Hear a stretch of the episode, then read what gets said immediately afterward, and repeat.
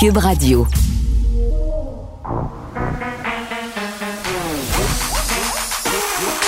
Elle a une opinion sur tous les sujets. Pour elle, toutes les questions peuvent être posées. Geneviève Pétersen. Cube Radio. C'est le début d'un temps nouveau. La terre est à l'année zéro. La moitié des gens n'ont pas 30 ans. Les femmes font l'amour librement. Les femmes font l'amour sans masque, peut-être. C'est ce qu'on apprend. Je suis vraiment fine, OK? Parce que ma première idée, c'était de vous faire jouer Libéré, Délivré, de la Reine des Neiges, mais je vous aime trop pour vous faire ça. Je n'avais pas envie que vous passiez l'après-midi à chanter Libéré, Délivré. Alors, je m'excuse, je viens de le faire. Évidemment, hein, on vous fait jouer ça parce qu'on a appris, ou plutôt c'est confirmé, cette bonne nouvelle tant attendue. Jamais 203, comme on dit.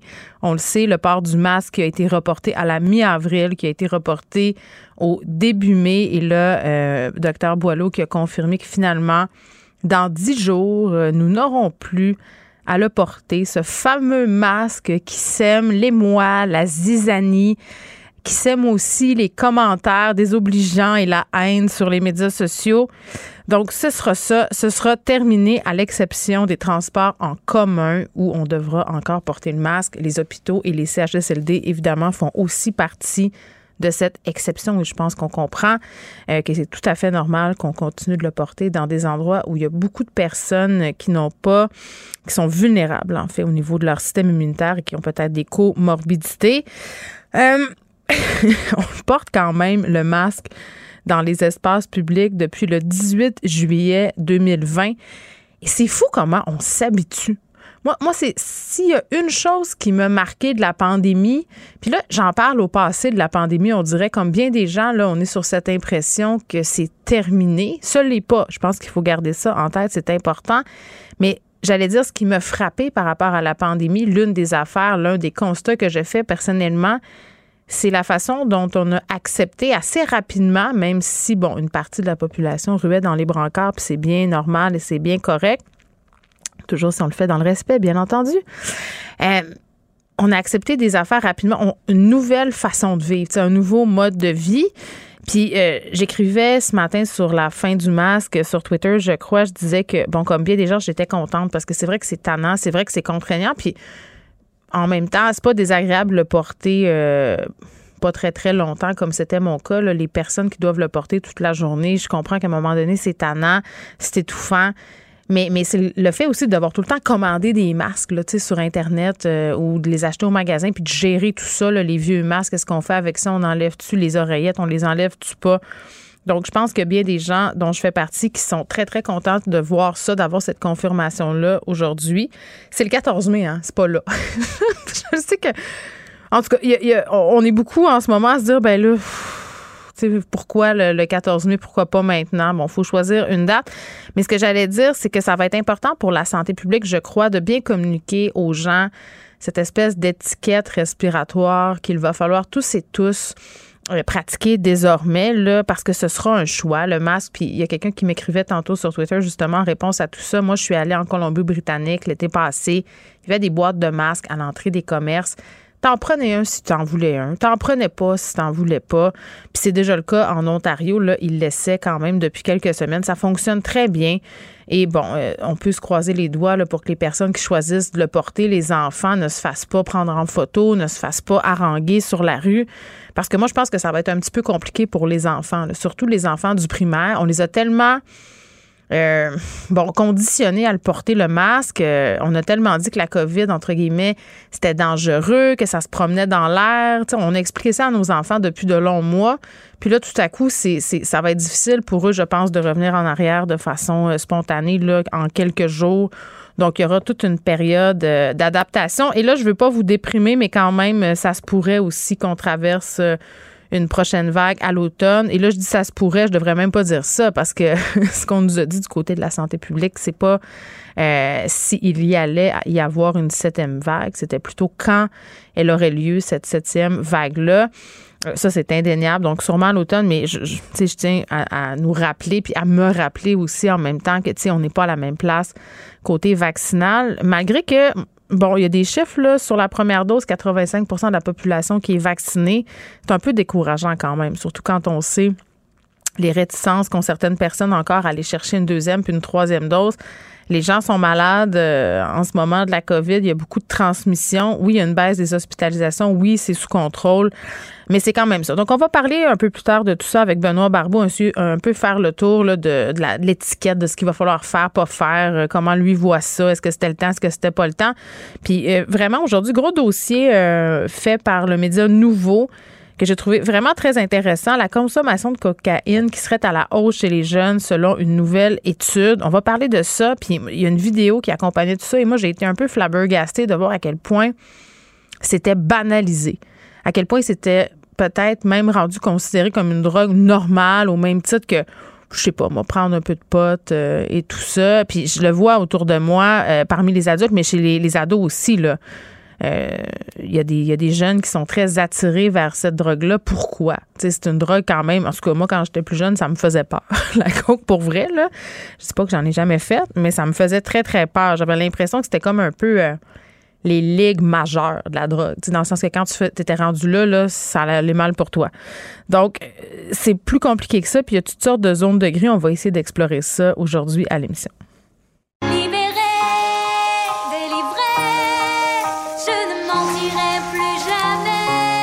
Je pense que c'est ce qui a fait sursauter le procureur de la Couronne. Nicole Gibeault. J'en ai un ras-le-bol de ces gens-là. À mon sens, c'est de l'intimidation. Geneviève Pétersen. C'est ça. Puis s'ils sauvent en marchette, on aura le temps de le rattraper. La rencontre. Oui, mais toi, comme juge, est-ce que c'est le juge qui décide ça? Comment ça marche?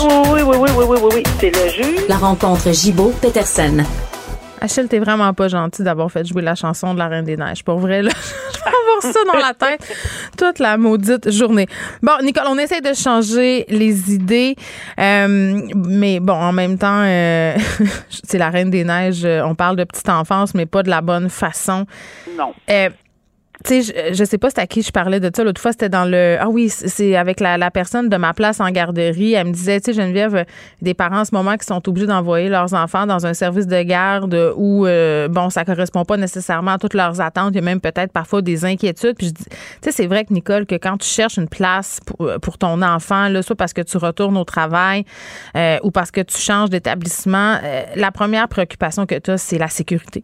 Tu sais, tu te dis, mon enfant, quand je vais le porter, je vais avoir l'impression d'aller le porter à ma mère, d'aller le porter à quelqu'un de sa famille. Tu veux pas t'inquiéter quand tu es au boulot, à savoir si ton enfant est bien traité. C'est la moindre des choses. Tu veux de la stimulation, mais tu veux surtout de la sécurité. Et là, on a une éducatrice en garderie qui a été coupable d'avoir frappé 4 enfants et personne n'aurait probablement jamais su que Nassira El Almani faisait ce type de geste-là. C'est une collègue qui l'a filmé à son insu. D'abord, bravo à la collègue et à tous les collègues de personnes qui font ce genre, qui font ça, ou même si on a des inquiétudes, s'il vous plaît, dénoncez, parce que c'est pas des enfants de 2 ans qui sont en mesure de dénoncer. C'est pas tout le monde qui va mettre des caméras cachées un peu partout, puis ça n'existe pas toujours. Et j'ai peine à croire qu'on a, évidemment, on fait face à une personne qui a frappé. Elle a giflé au visage des enfants de 2 ans. Là. Giflé, tiré les cheveux, les entendre pleurer. Moi, j'ai juste l'image des entendre pleurer alors qu'ils viennent de recevoir une gifle parce que, premièrement, un enfant en bas de 2 ans, ça n'a pas de bon sens.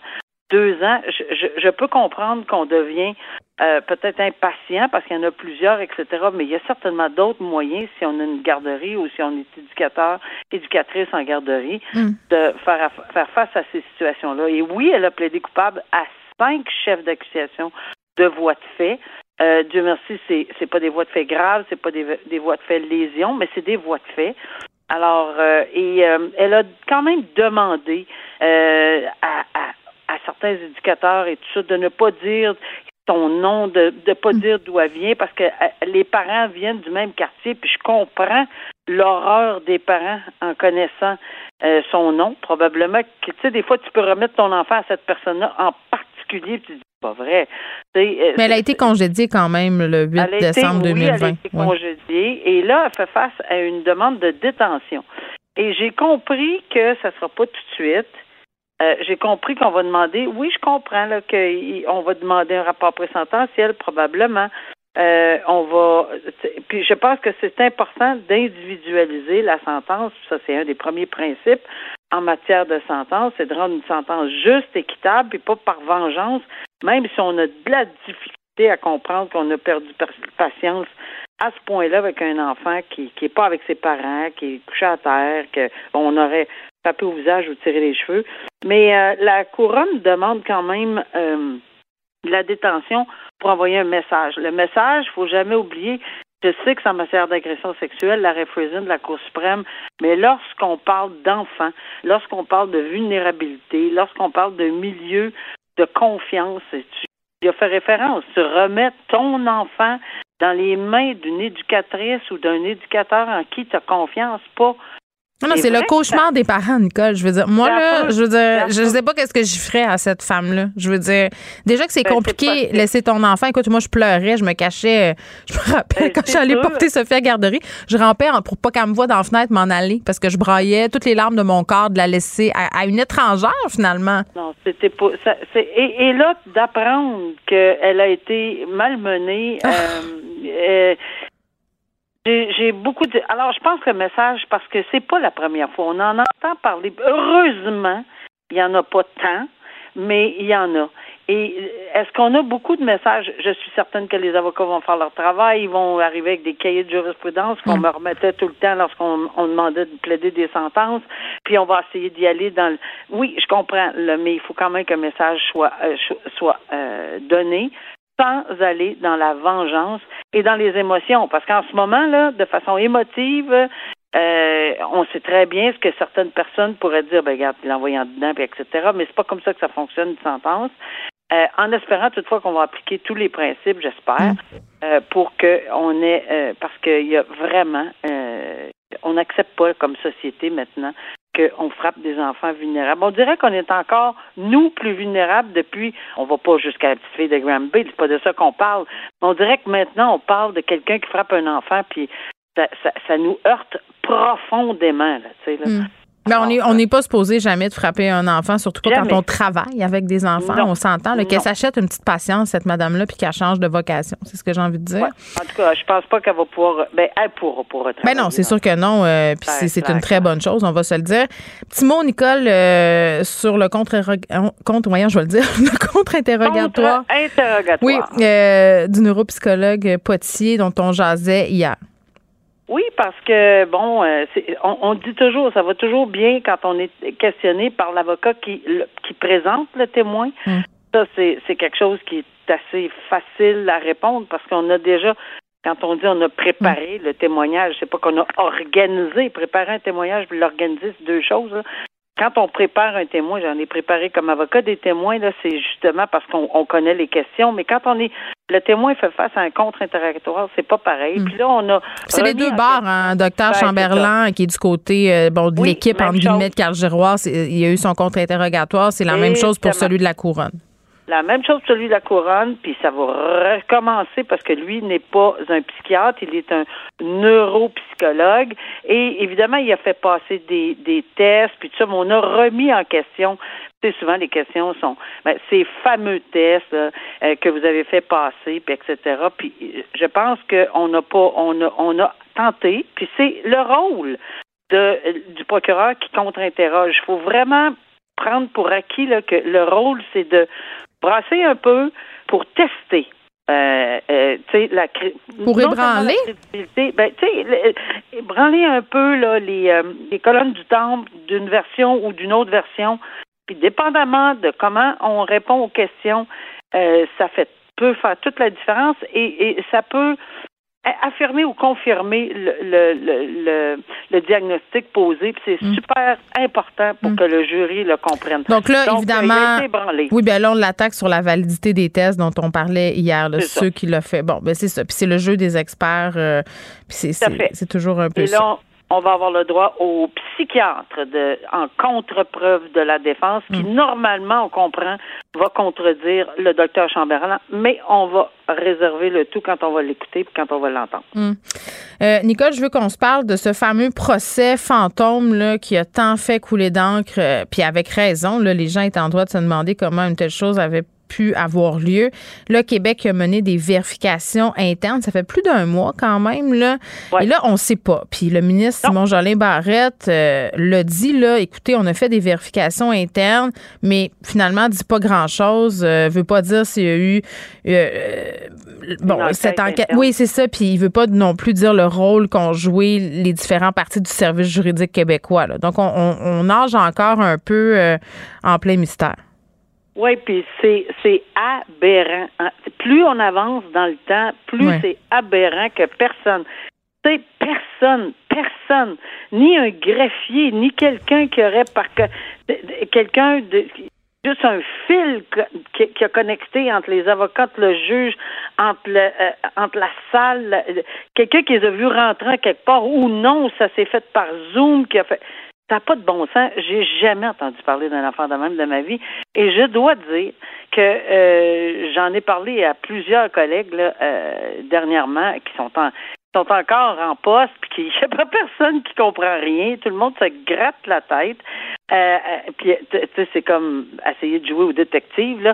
OK, ça doit être là, ça doit être dans tel district, oh non, ça peut être là. Il n'y a pas de réponse nulle part. On prétend que c'est pas la couronne, le DPCP provincial. Il n'y a pas plus de réponse nulle part. Et je comprends un petit peu qu'ils tournent en rond parce qu'il n'y a personne qui se manifeste. Personne se manifeste. Et là, ben, à un moment donné, puis c'est pas quelque chose qui n'existe pas. Si on n'avait pas eu la décision de la Cour d'appel qui en avait parlé, avec évidemment, on a caviardé énormément le jugement, ben, on le croirait pas. Si on avait affirmé ça, là, publiquement, on dirait, ben non, c'est pas vrai. Mais là, il y a carrément la Cour d'appel qui le sait. Alors oui, on va être obligé d'attendre que la Cour d'appel ordonne ou non soit dévoiler telle chose. Il y a les juges en chef qui veulent se présenter à la Cour d'appel. Le ministre de la Justice, Jolin Barrette. Il y a les médias. Il y a plusieurs avocats des médias. À un moment donné, on va connaître... Mais on a hâte, Nicole. Je vais être honnête avec toi. Ça ferait un excellent film. Moi, c'est à ça que je me raccroche. J'aimerais bien écrire le scénario de ce film-là. Merci. Moi, je vais jouer le rôle du juge fantôme. Bon, ben, je retiens ça. Nicole fera un caméo. Bye-bye, à demain. À demain, au revoir. Geneviève Pétersen. Brillante et éloquente. Elle expose toutes les facettes de l'actualité. On est avec Benoît Barbeau, virologue, pour revenir bien entendu sur cette annonce qui a été faite un peu plus tôt ce matin par le directeur de la santé publique, Luc Boileau. C'est fini, Benoît, le 14 mai, jamais 203, on sera délivré du port du masque. Ma première question, est-ce que c'est une bonne nouvelle? Est-ce qu'on célèbre aujourd'hui? Je crois qu'il y en a plusieurs qui vont célébrer certainement, ça, il n'y a aucun doute là-dessus. Je crois qu'en effet, c'était, on pourrait dire, inévitable que la santé publique et le gouvernement se positionnent à l'idée qu'ils doivent retirer le masque. Ça faisait 2 fois qu'on reportait le retrait de du mandat du masque.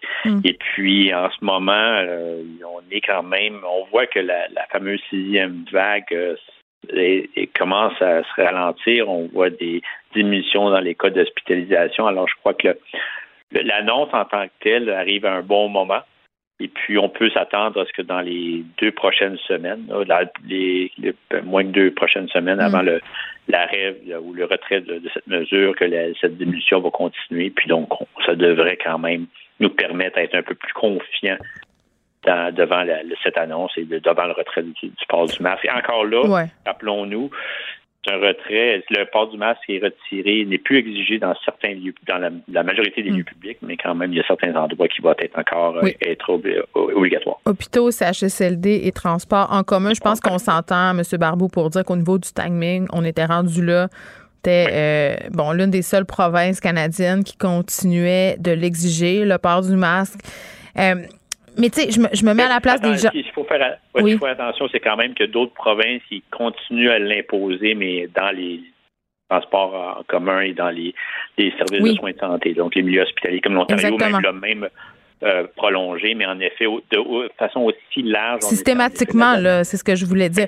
Parce que, comme je disais d'emblée en début d'émission, M. Barbeau, tu sais, ça sera, pour ainsi dire, le libre choix, là, en ce sens où quelqu'un qui veut continuer à le porter pourra le faire. Puis, bon, il y a une personne qui m'écrivait la chose suivante. Elle me disait, moi, l'été passé, je suis allée en voyage en Colombie-Britannique et à l'entrée des commerces, les commerçants continuaient de placer des boîtes de masques et les gens qui voulaient en prendre, en prenaient un, le portaient. Donc, c'est un peu vers ça qu'on s'en va, là. Moi, c'est comme ça que je le vois.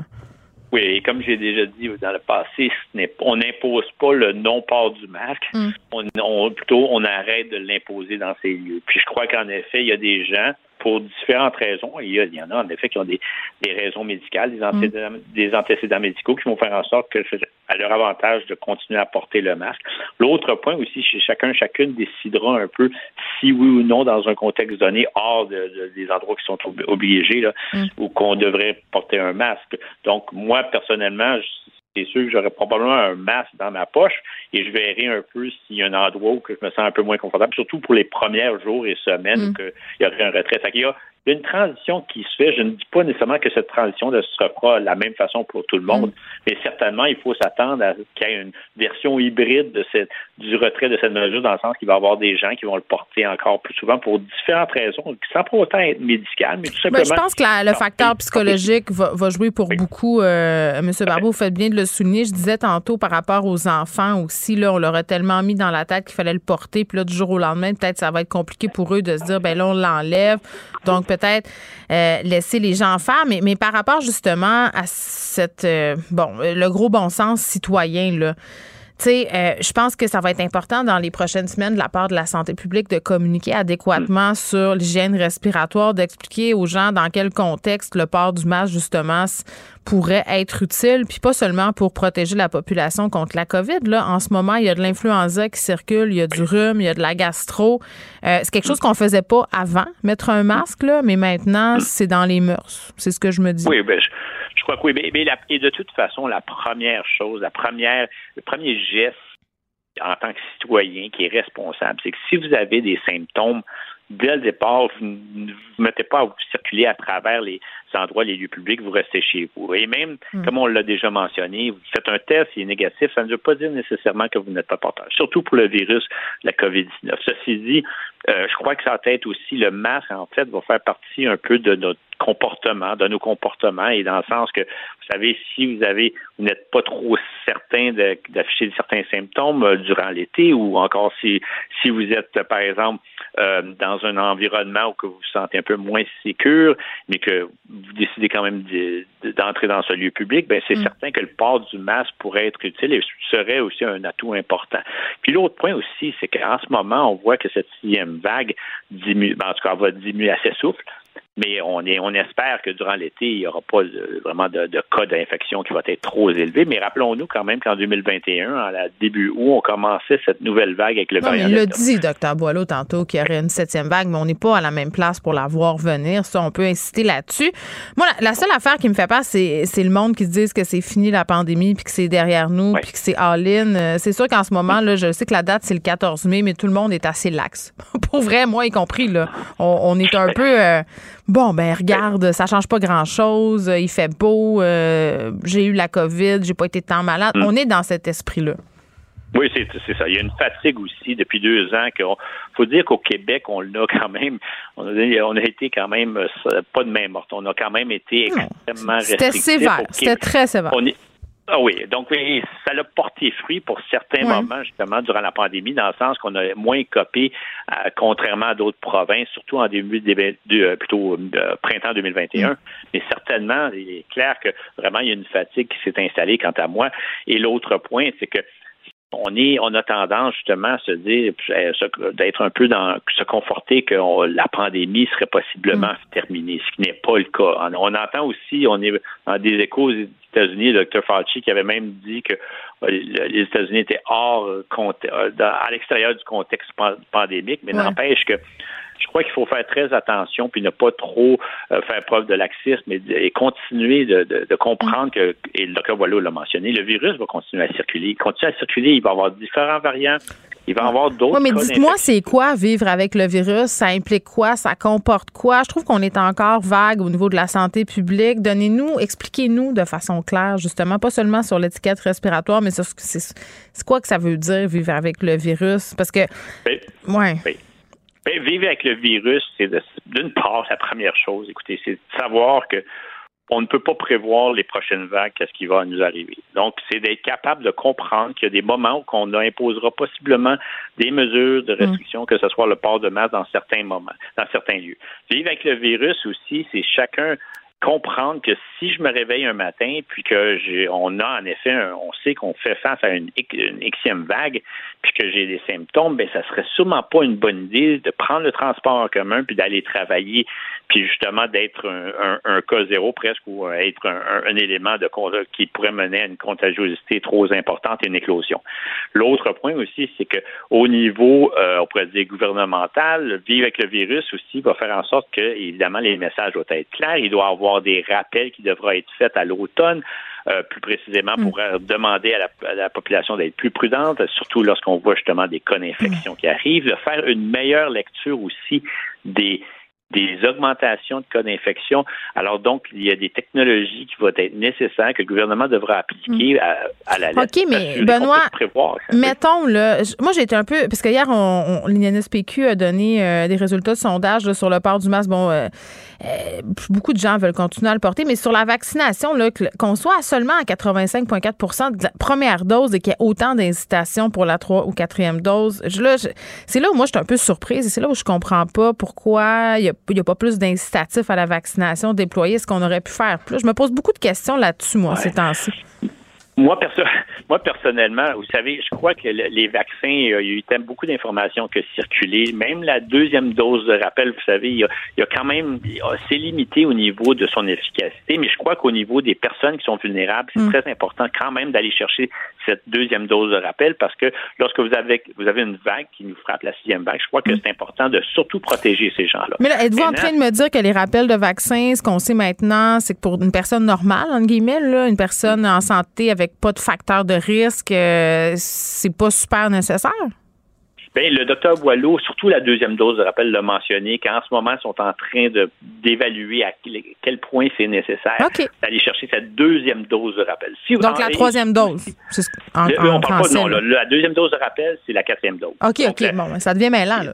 Je vais y aller. Donc, la 3e dose, c'était en fait ce qu'on appelle la première dose de rappel, et la 4e dose, c'est la 2e dose de rappel.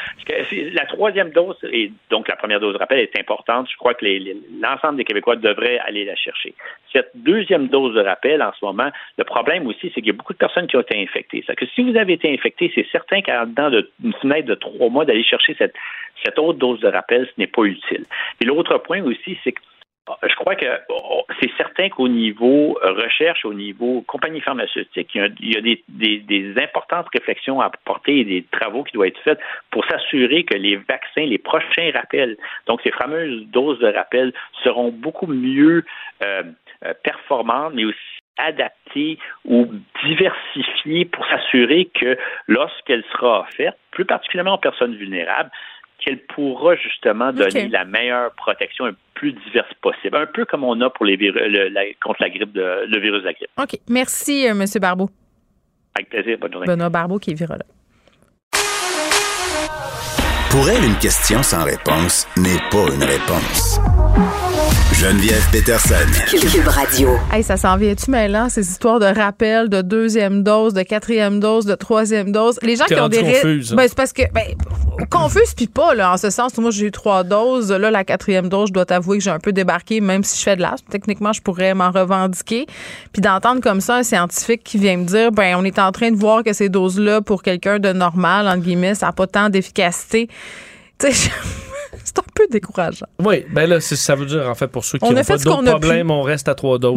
Ben, et voilà. Écoute, ben, c'est pas moi qui va m'en plaindre parce que je suis un petit peu écœurée d'aller me faire vacciner. À un moment donné, tu te dis, tu te rends combien de doses de même? Oui, bien là, il faut dire, ça prenait 15 minutes. Là. Non, je comprends. Je comprends. Mais là, je pense qu'il y a une fatigue pandémique, les doses, les vaccins, ça va être l'été, les masques. Alors, oui, vraiment? Tu penses que ça va arriver cet été-là? Oui. Plus Météo Média nous annonce un mois de mai terrible. Terrible, je veux juste te dire. Puis ça, d'ailleurs, Vincent, c'est un sujet qu'on pourrait faire un vendredi, là, le catastrophisme climatique. Pas dans le sens de la crise climatique, dans le sens des... Moi, c'est rendu que je reçois des alertes de Météo Média quand il fait soleil, quand il vente, quand il neige. Puis là, t'es comme tout le temps... Ah ouais, mais là, t'es responsable de ça. Faut que tu enlèves le plus d'avertissements, de notifications possibles sur ton téléphone. Ça me fait beaucoup rire. La dernière fois, ma notification, c'était la chose suivante. Une météo compliquée à venir. J'ai tout aimé. J'ai tout aimé. Compliqué. Oui, c'est ça. Mais donc, on prévoit un mois de mai désastreux. Compliqué. On prévoit compliqué. Mais c'est correct parce que gardons le beau pour juin, juillet, août. Moi, j'ai pas de problème avec ça. Oh, moi, j'ai hâte de faire du bateau, de me baigner, de pêcher. Mais c'est ça. Mais là, on est en début mai. De toute façon, tu te baignerais pas. Donc, aussi bien que clencher le mauvais temps. On clenche ça. Exactement. Oui. Un drone qui inquiète en Ontario. Oui, une histoire assez folle et c'est une histoire qui date de quelques jours, qui a fait quelques articles là, dans le Canada anglais, mais pas du tout ici. Je sais pas pourquoi, parce que je trouve l'histoire intéressante. En Ontario, à Port Lambton. Lambton, c'est sur le bord de la rivière Sainte-Claire. C'est une petite rivière. De l'autre bord, c'est les États-Unis, c'est le Michigan. Donc, c'est un peu au nord-est de Détroit. Alors, t'as le Canada, rivière, de l'autre bord, c'est les États-Unis. Et le 29 avril dernier, vendredi dernier, les policiers sont appelés parce qu'il y a un gros drone, dans un arbre et qu'on a vu des gens qui le pilotaient partir à course. Oups, drogue. Drogue. Ben non, c'est pas de la drogue. Les policiers se sont présentés, sortent le drone de l'arbre. Il y a un gros sac en plastique à l'intérieur. Mais là, c'est pas de la drogue. Ce sont des armes à feu. 11 armes de poing illégales au Canada, avec le code le numéro de série effacé, là, qui a été limé, qui ont été retrouvées dans le sac. 11 armes à feu illégales qui étaient accrochées après ce drone-là, qui a l'autonomie facile de traverser la rivière.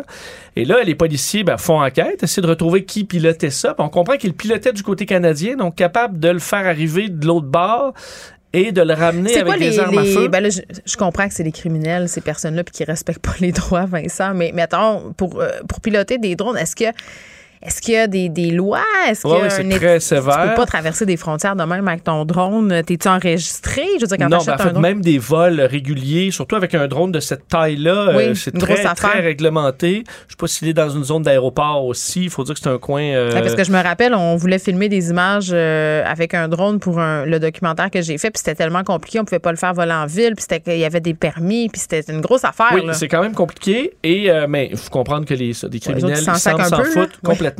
Mais c'est que tu dis, OK, une fois que tu as fait ce transfert-là, tu peux pas en faire à chaque heure. C'est sûr que c'est une passoire, cette affaire-là. Sans arrêt. Alors, est-ce que c'est une nouvelle façon de faire? Est-ce qu'ils font ça depuis longtemps? C'est la première fois qu'on semble retrouver... Ils font pour faire rentrer de la drogue en prison, donc, tu sais. Oui, et dans les prisons, je regardais encore les dernières nouvelles entourant ça, parce que tu te vois, OK, à quel point les drones, c'est une nouvelle réalité à laquelle on doit faire face. Et à la fin du mois de février, on annonçait que dans nos trois établissements du Québec, là, donc Bordeaux, prison de Québec, centre de détention et de Rivière-des-Prairies, on avait reparti à zéro les appels d'offres pour pouvoir installer des systèmes anti-drones. Et là, le système carcéral dit, on peut pas recommencer encore ça. Il semble qu'il y a eu peut-être des signatures mal faites ou pas au bon endroit, des petits détails. Au lieu de renvoyer à la compagnie à dire, pouvez-vous corriger ça dans votre appel d'offres? On refait les appels d'offres à zéro. Et il semble que ce soit un running gag dans le milieu carcéral que, OK, le jour où on aura l'équipement, il sera plus bon, il va être dépassé. Il va être déjà passé. Là, on avait installé les filets de protection, mais qui sont facilement percés. On voyait la technique. Là, on utilise des bouteilles avec des lames de rasoir en dessous qui tombent et percent le filet. Les vitres aussi de certains milieux carcérales qui sont défaits pour pouvoir accueillir, recevoir le sac. Non, la morale de l'histoire, c'est que le monde s'arrange pour faire passer ce qu'ils veulent, puis les drones viennent faciliter tout ça. Puis par rapport au problème d'armes à feu qu'on vit en ce moment à Montréal, on disait il en passe beaucoup à la frontière, il en passe aussi beaucoup dans le coin en territoire autochtone et tout ça, ça rentre à appel. Puis il y a comme rien à faire. C'est comme une espèce de grosse patate chaude. Puis on a eu le cas du gars aussi qui s'était acheté une maison à frontière, là, l'espèce de gars qui travaillait dans le monde financier, puis qui finalement... Il y avait des quantités d'armes impressionnantes. Donc, ça se passe, là, les armes prohibées. Là, ça, tout à fait. Donc, la lutte à ça, on voit que dès que tu fermes, si tu réussis à boucher un trou, il y en a un autre qui... alors, c'est comme le chien à 125 têtes. Oui, difficile à régler. Et là, ça semble peut-être être une nouvelle réalité de ces gros drones capables de transporter des armes à feu d'un côté à l'autre de la frontière. Et surtout, là, c'est des armes de poing. Mais ça peut être des mitraillettes, ça peut être des grenades, ça peut être plein de choses qui seraient encore plus effrayantes. Bon, hier, c'était la controverse Kim Kardashian par rapport à la robe de Marilyn Monroe. Là, on a un humoriste qui s'est fait attaquer en plein spectacle. Mais il y a une autre controverse, Vincent, dont tu voulais nous parler. Ça touche à la reine, c'est ça, ou je suis mêlée? Non, l'aviation royale. Oui, l'aviation royale, c'est ça. Excuse-moi. Et pour te mettre dans l'ambiance, je suis obligé de te mettre cette musique qu'on connaît tous.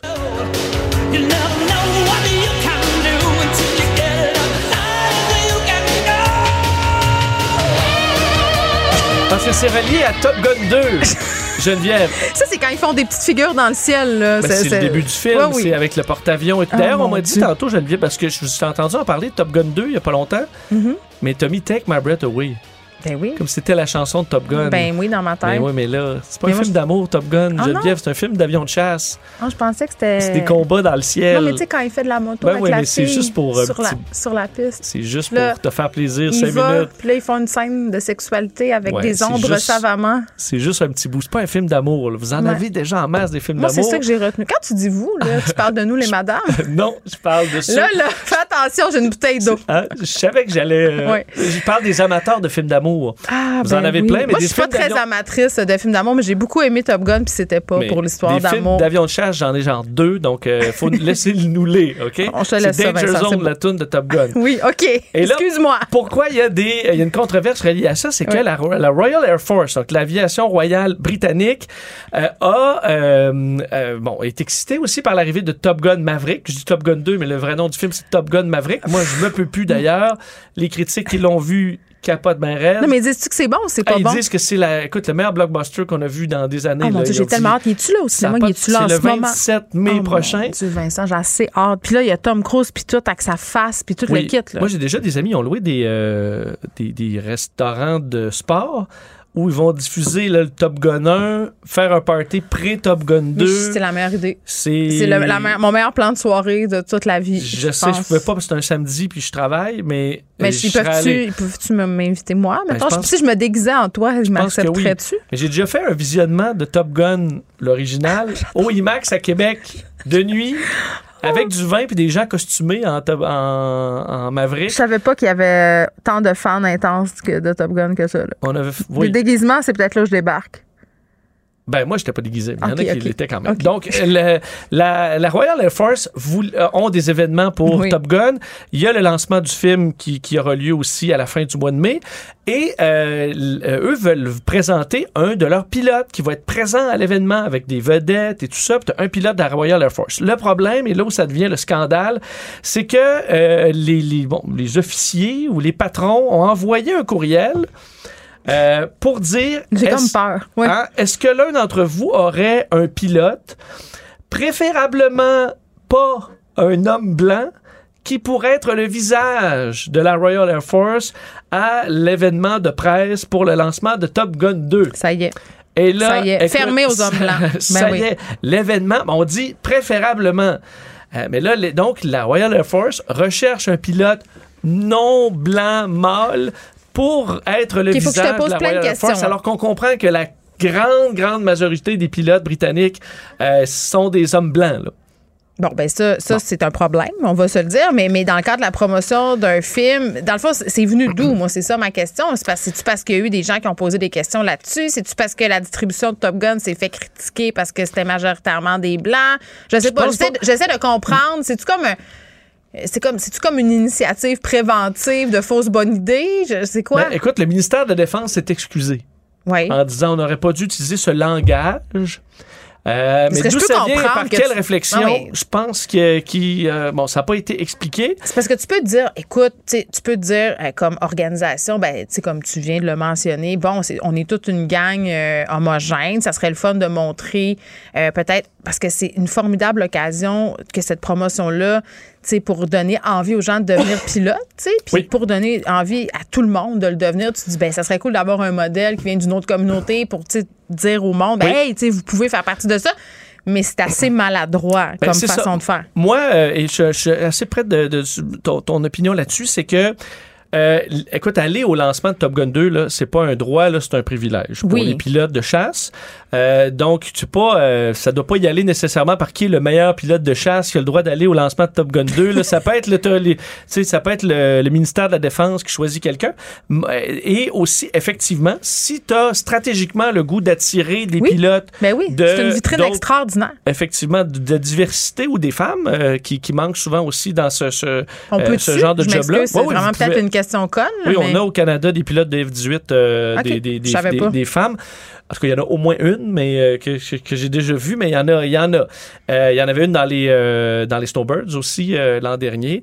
Donc, non, mais le sens de ma question, pourquoi je pensais que peut-être c'était pas possible pour une femme, c'est à cause de la force centrifuge puis tout ça, puis le fait que peut-être des fois on a moins de force physique. Là, je sais que je suis en train de dire ça, c'est terrible, mais c'est quand même un petit fait. Là. Non, mais tu poses la question et non, mais c'est naïvement tout à fait posé. Là, mais il y en avait beaucoup moins, mais je pense que ça s'améliore. Ouais. Donc, tu dis, si on veut cibler ces gens-là, effectivement, d'avoir un modèle, ça peut se faire. Là, par contre, où je me dis, est-ce que tu as besoin d'envoyer un courriel comme ça? Tu sais, des fois, là... Ouais, mettons, tu sais, ça aurait pu se faire sans que ça sache. Ouais, on se comprend. Tu sais, j'imagine, là, t'es l'officier. Moi, mettons, t'es mon subalterne. Ouais. Là, Gilles et Régent, ils se parlent. Je t'appelle, puis là, je dis, Geneviève, on a besoin d'un visage là, pour représenter la Royal Air Force.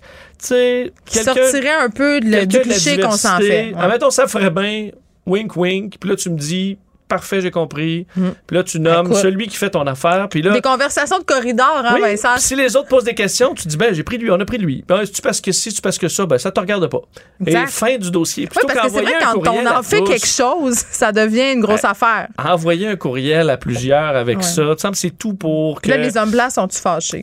Exact. Il y en a qui sont fâchés, qui ont dit que je voyais un analyste qui disait que c'était divisif et dangereux, que les forces armées devraient être unies là, sous la reine et le pays, et plutôt que faire de la ségrégation marquée sur la couleur de la peau et tout ça. Alors là, c'est parti. C'est ça.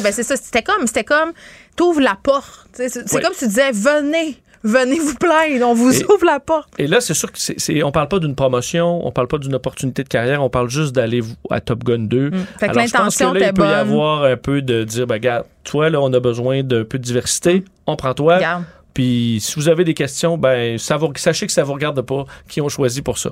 Ça va éviter bien des problèmes. Faites venir une mascotte, ça va régler le problème. C'est ça. Puis les autres, vous paierez, puis vous irez voir Top Gun 2.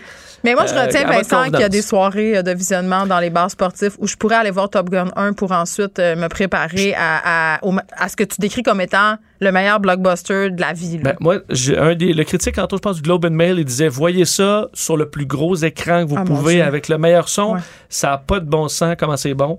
Alors moi, je me peux plus. Pain ballonné, barre-pain au cinéma. Je vais tout me payer. Les jujubes, le popcorn, puis pas le cheeseburger. Et ça, je te donne mes détails pour les parties de prix. J'aimerais tellement ça, mais je me déguise pas. C'est correct, les autres seront déguisés, mais toi, tu peux te déguiser en la fille. Là. Elle est psychologue, hein? Elle avait une petite chemise blanche, puis toi, je me rappelle d'elle, j'ai eu des émois en le regardant. Moi, c'était plus celle que Tom Cruise. Ah ouais? Oui, moi, j'ai jamais été de fan de lui. Il faisait un beau couple, mais dans Top Gun 2, ah ouais, ça se passe plus. Elle n'est pas de retour, je pense. Ah ouais? Je sais pas trop, j'ai pas suivi ça, mais je serai au rendez-vous, Vincent. Merci. Merci. Alors, moi,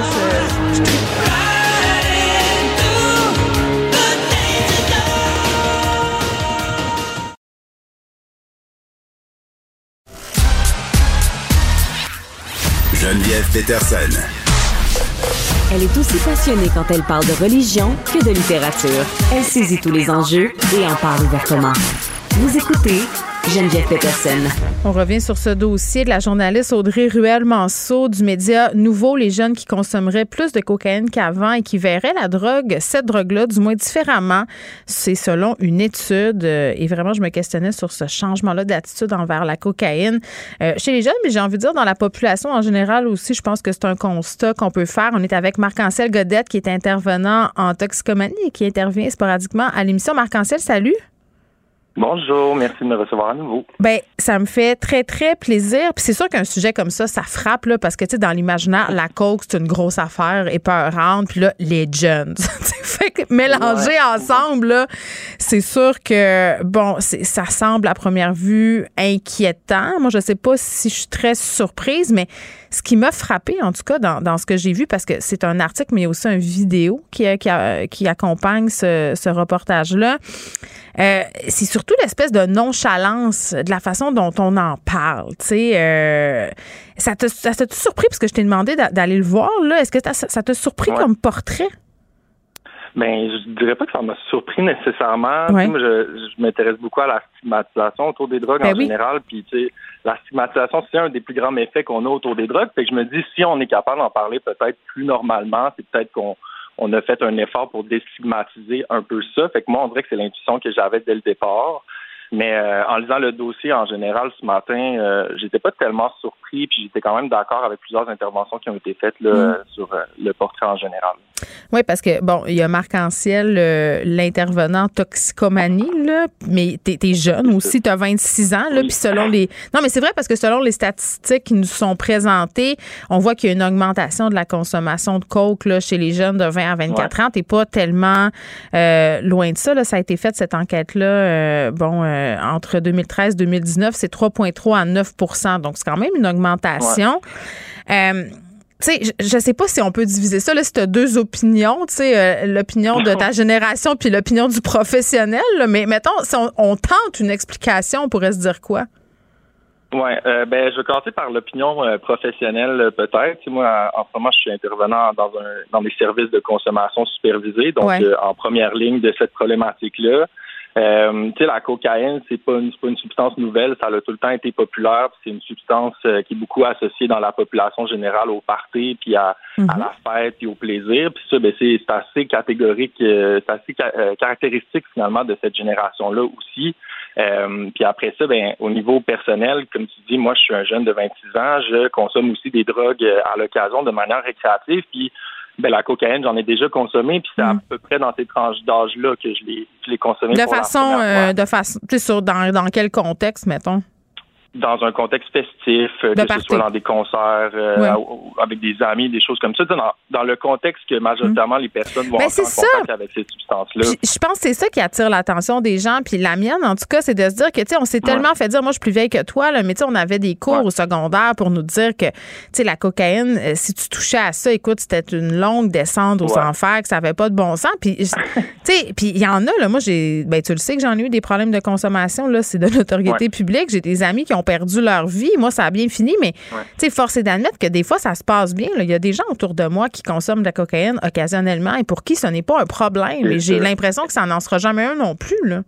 Exactement. Puis j'ai lu, je me suis intéressé à un chercheur récemment qui s'appelle Carl Hart, qui est professeur à l'Université Columbia en neuropsychopharmacologie des drogues. Puis dans un de ses récents livres, c'est exactement ce qu'il dit. Il dit on a tellement le focus souvent sur la consommation de drogue avec les méfaits puis les pires scénarios avec lesquels c'est associé. Mais qui se peuvent aussi, là. Je tiens à le dire. Oui, c'est ça. Puis ça, c'est réel. Puis je reconnais la souffrance que les gens ont avec ça. Puis ça je le démente pas. Sauf que quand tu regardes le portrait plus général, ben toute la consommation de drogue qui se passe bien, qui se passe de façon responsable, qui peut être épisodique ou qui peut être plus occasionnelle, ça varie beaucoup. Ça, on n'en parle pas parce que c'est beaucoup associé à la honte puis à nos vies cachées. T'sais, si ça va bien, on n'en parle pas trop. Si ça va mal, c'est là que ça prend tout l'espace. Ouais. Fait que tu sais, c'est les jeunes, je crois pas que c'est nécessairement un phénomène qui est nouveau. C'est aussi aussi dans la statistique, on fait pas la distinction entre les personnes qui en ont consommé juste une fois puis les personnes qui en ont consommé sur une base régulière. C'est ça. Donc ça aussi, c'est quand même une grosse nuance là quand on lit les données. Il y a une grosse différence entre quelqu'un qui a essayé une ligne de poudre dans un party une fois puis qui dit ah, c'est pas trop pour moi, puis quelqu'un qui en fait sa drogue de choix, une drogue plus régulière. Puis de dire que ça peut bien se passer puis que ça se peut de consommer de la cocaïne de façon récréative, est-ce que pour toi c'est banalisé l'usage de cette drogue-là? C'est pas banalisé parce que je crois beaucoup à l'autonomie et surtout à la responsabilisation des personnes. Le cas chez les jeunes, ce qui est à retenir, c'est qu'on est à une étape de notre vie où est-ce que peut-être l'intégration des habiletés sociales puis des outils de responsabilisation pour être capable de maintenir un équilibre de vie, ben c'est peut-être encore en construction, c'est peut-être pas acquis pour tout le monde. On est à un stade de notre vie où est-ce qu'on recherche les connexions, on recherche à s'émanciper, on recherche à socialiser, bref, on recherche toutes sortes de nouvelles expériences. C'est sûr que les drogues sont un bon outil pour aller là-dedans. Moi, le lien que j'aime beaucoup renforcer, c'est pas nécessairement la drogue qui est le problème souvent, mais les conditions qui vont amener la consommation, puis la santé mentale, et c'est ça qu'on en parlait beaucoup dans l'article. Ça, c'est extrêmement préoccupant. Oui, parce qu'il y a des jeunes qui disent, qui consomment parce que ça les aide à socialiser, à parler aux gens, parce que, on a eu la pandémie, on a été isolés. Moi, c'est là où j'accroche un peu. C'est les raisons, puis aussi... Puis là, je veux bien l'exprimer. C'est comment, même si on a l'impression qu'on est en contrôle puis qu'on en consomme de la coke quand on a une occasion spéciale, entre guillemets, là, comment la dépendance psychologique peut s'installer de façon pernicieuse, en ce sens où je connais du monde, puis beaucoup de monde pour qui l'idée de faire un party jusqu'à tard, c'est indissociable de consommer de la cocaïne. Ouais. Tu sais, c'est ça aussi. Oui, mais c'est vrai qu'en vieillissant, on a l'impression d'avoir moins la capacité de toffer les soirées aussi. Mais tu sais, c'est tout à fait juste ce que tu apportes dans le sens que la dépendance, qu'elle soit psychologique ou physique, c'est pas nécessairement associé à la drogue en tant que telle, mais justement aux conditions qui vont nous amener à consommer. Puis, ce qu'on pense que ça nous permet de faire puis d'accomplir. C'est ça. Ouais. Puis à la base, pourquoi les gens consomment? C'est parce qu'il y a des plaisirs fondamentaux, il y a des sensations fondamentales que l'être humain recherche là-dedans, que ce soit l'euphorie, que ce soit le bien-être, le sentiment de connexion, alléger des douleurs, des choses comme ça. C'est ça à la base qui nous amène à consommer. Puis la dépendance, c'est pas juste au niveau des drogues qu'on peut la développer, c'est avec le jeu, c'est avec le sexe, c'est avec le magasinage, c'est avec plein d'autres affaires. Donc ce serait faux un peu de dire que c'est seulement les drogues qui créent la dépendance. C'est ce qu'elle nous apporte, sauf qu'on manquait peut-être à la base. Tu peux pas faire un overdose puis mourir de trop magasiner. Tu sais, tu peux faire faillite. Non, c'est vrai, mais il y a tout plein de savoirs, de connaissances puis d'outils qu'on peut enseigner aux jeunes qui peuvent nous amener à prévenir des surdoses. La même chose a été faite avec les voitures pour la conduite automobile. Conduire, c'est quelque chose qui peut être excessivement dangereux en soi, mais qu'est-ce qu'on a fait? On a rajouté des ceintures de sécurité, des rétroviseurs, des limites de vitesse, on s'est donné des normes en société. On peut faire tout ça avec les drogues aussi. Anecdote, moi, je suis allée chercher une trousse de naloxone parce qu'ils en donnent à la pharmacie. Je suis mère d'adolescente, puis même si, de ce que je sais, là, mes enfants n'ont pas de problème de drogue, je me dis, ils sont jamais à l'abri d'essayer quelque chose puis de se retrouver avec une substance comme du fentanyl. Ça peut mal virer, là. Je pense que tout le monde devrait aller chercher une trousse, peu importe. Mais je me sentais tellement mal, Marc-Ancel, à la pharmacie, là. Je me disais, mon Dieu, j'ai l'air de quoi? Pour vrai, il y a un stigma. Oui, tout à fait. Puis pourtant, l'analoxone, c'est un de nos meilleurs outils en ce moment pour faire face à une crise de contamination des substances. Oui. Je dirais que c'est le plus gros risque en ce moment associé à la consommation de drogue, c'est qu'on n'a aucune idée qu'est-ce qu'il y a dedans. On n'a aucune idée des effets que peuvent apporter ces substances-là quand on les consomme. Puis ça, c'est tout lié encore à la criminalisation. Mais bon, ça, c'est un autre dossier. Mais tout à fait, juste le stigma de faire appel à des services de réduction des méfaits, c'est encore très présent. C'est sûr que des fois, aller en pharmacie, ça peut avoir cette composante-là. Il y a plein d'organismes aussi locaux dans toutes les régions qui offrent l'accès à l'analoxone, puis l'accès à toutes autres sortes de services finalement. Mais ça revient à la première chose que j'ai dit, la stigmatisation, c'est encore un des plus gros méfaits associés aux drogues. Donc, tant qu'on va avoir cette approche de peur, cette approche de risque constant, ben ça va être plus difficile pour tout le monde d'accéder aux services. Mais c'est comme si c'est tout ou rien. C'est soit le discours de peur ou soit des vidéoclips, des films où on fait un peu l'apologie, où on banalise justement, là, dans le reportage de cette journaliste-là, on voyait des TikTokers faire explicitement référence à leur consommation. T'sais, il me semble qu'on pourrait se situer entre les deux. Là. On pourrait, sans être dans la répression puis être dans la banalisation, expliquer aux gens que toutes ces choses-là se peuvent, mais qu'il faut être excessivement vigilant. Moi, c'est ce que j'ai envie de dire. C'est ça, puis c'est encore une fois dans la responsabilisation, dans l'éducation, c'est ça qui est le meilleur garant d'un changement pour tout le monde. Il va toujours continuer à avoir des risques de dépendance, des risques de développer un trouble lié à l'usage de substances, mais il va toujours aussi avoir de la consommation qui va être pas si pire que ça, puis qui va être gérable, puis je pense que tout le monde est capable de s'outiller là-dedans. Il faut se calmer. Là, tout le monde se cale des bouteilles de vin la fin de semaine au Québec. Là. Puis on en boit dans des talk shows. Fait que, à un moment donné, il faudrait arrêter de se mettre la tête dans le sable. Marc-Ancel, merci beaucoup. Ben, merci à vous autres. Ça me fait grand plaisir. Marc-Ancel Gaudette qui était intervenant en toxicomanie. On revenait sur ce dossier de la journaliste Audrey Ruel-Manseau. Allez voir ça. Quand même, si vous avez des jeunes à la maison, les écouter, ces reportages-là ou lire les textes avec eux, ça va donner peut-être l'occasion d'avoir des discussions, somme toute, assez inconfortables, mais des discussions qui, à mon sens, sont plus que nécessaire, parce que si d'un côté tu as le discours de répression puis de peur, puis de l'autre bord, ben tu laisses TikTok faire son ouvrage, ben c'est ça, tu sais, le jeune lui se ramasse avec pas beaucoup d'informations dans le milieu.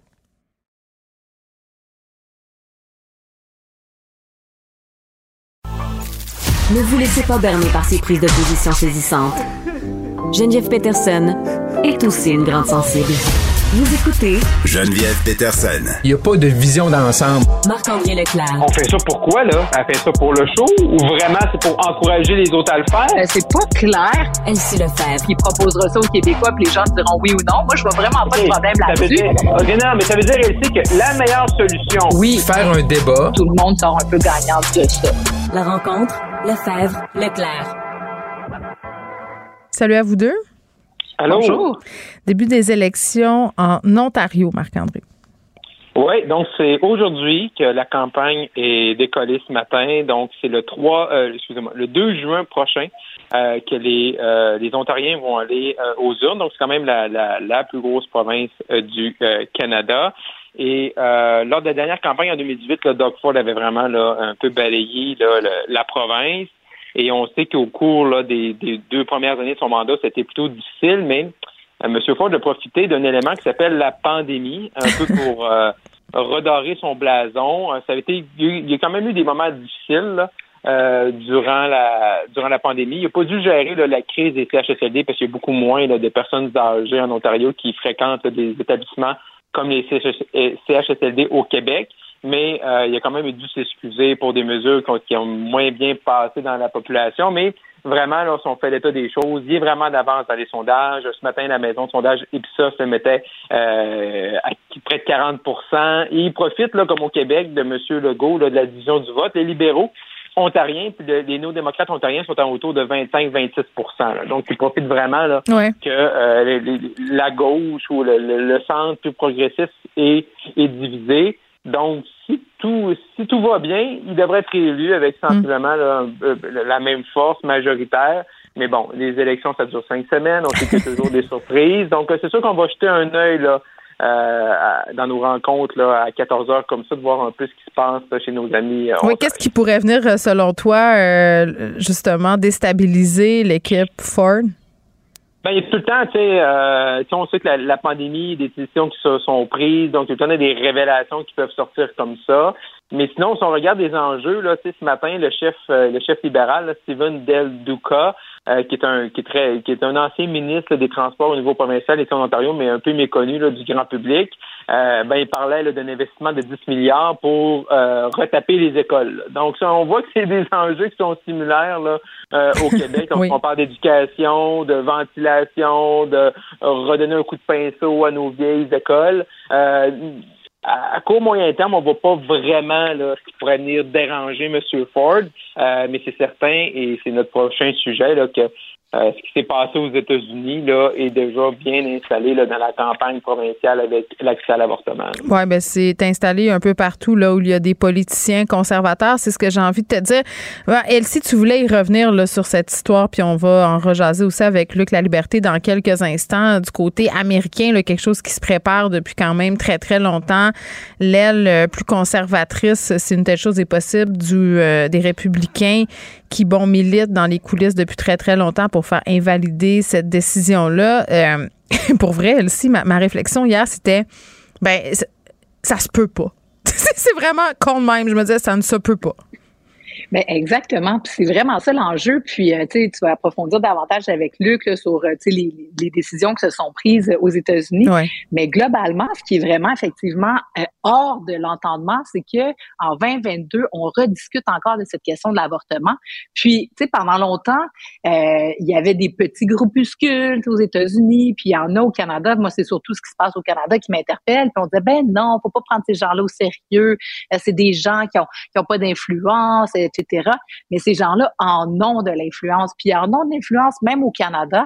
Puis, tu sais, il y a deux choses. Il y a le droit à l'avortement, ensuite de ça, il y a l'accès. Ça, l'accès, même au Canada, là, c'est restreint. Dans les Maritimes, il y a des endroits, des cliniques qui ont fermé, qui sont pas accessibles. Mais ces groupuscules-là permettent aussi à des élus d'être élus. Et donc, les libéraux, pendant la dernière campagne électorale, ont talonné les conservateurs, notamment sur les questions d'avortement.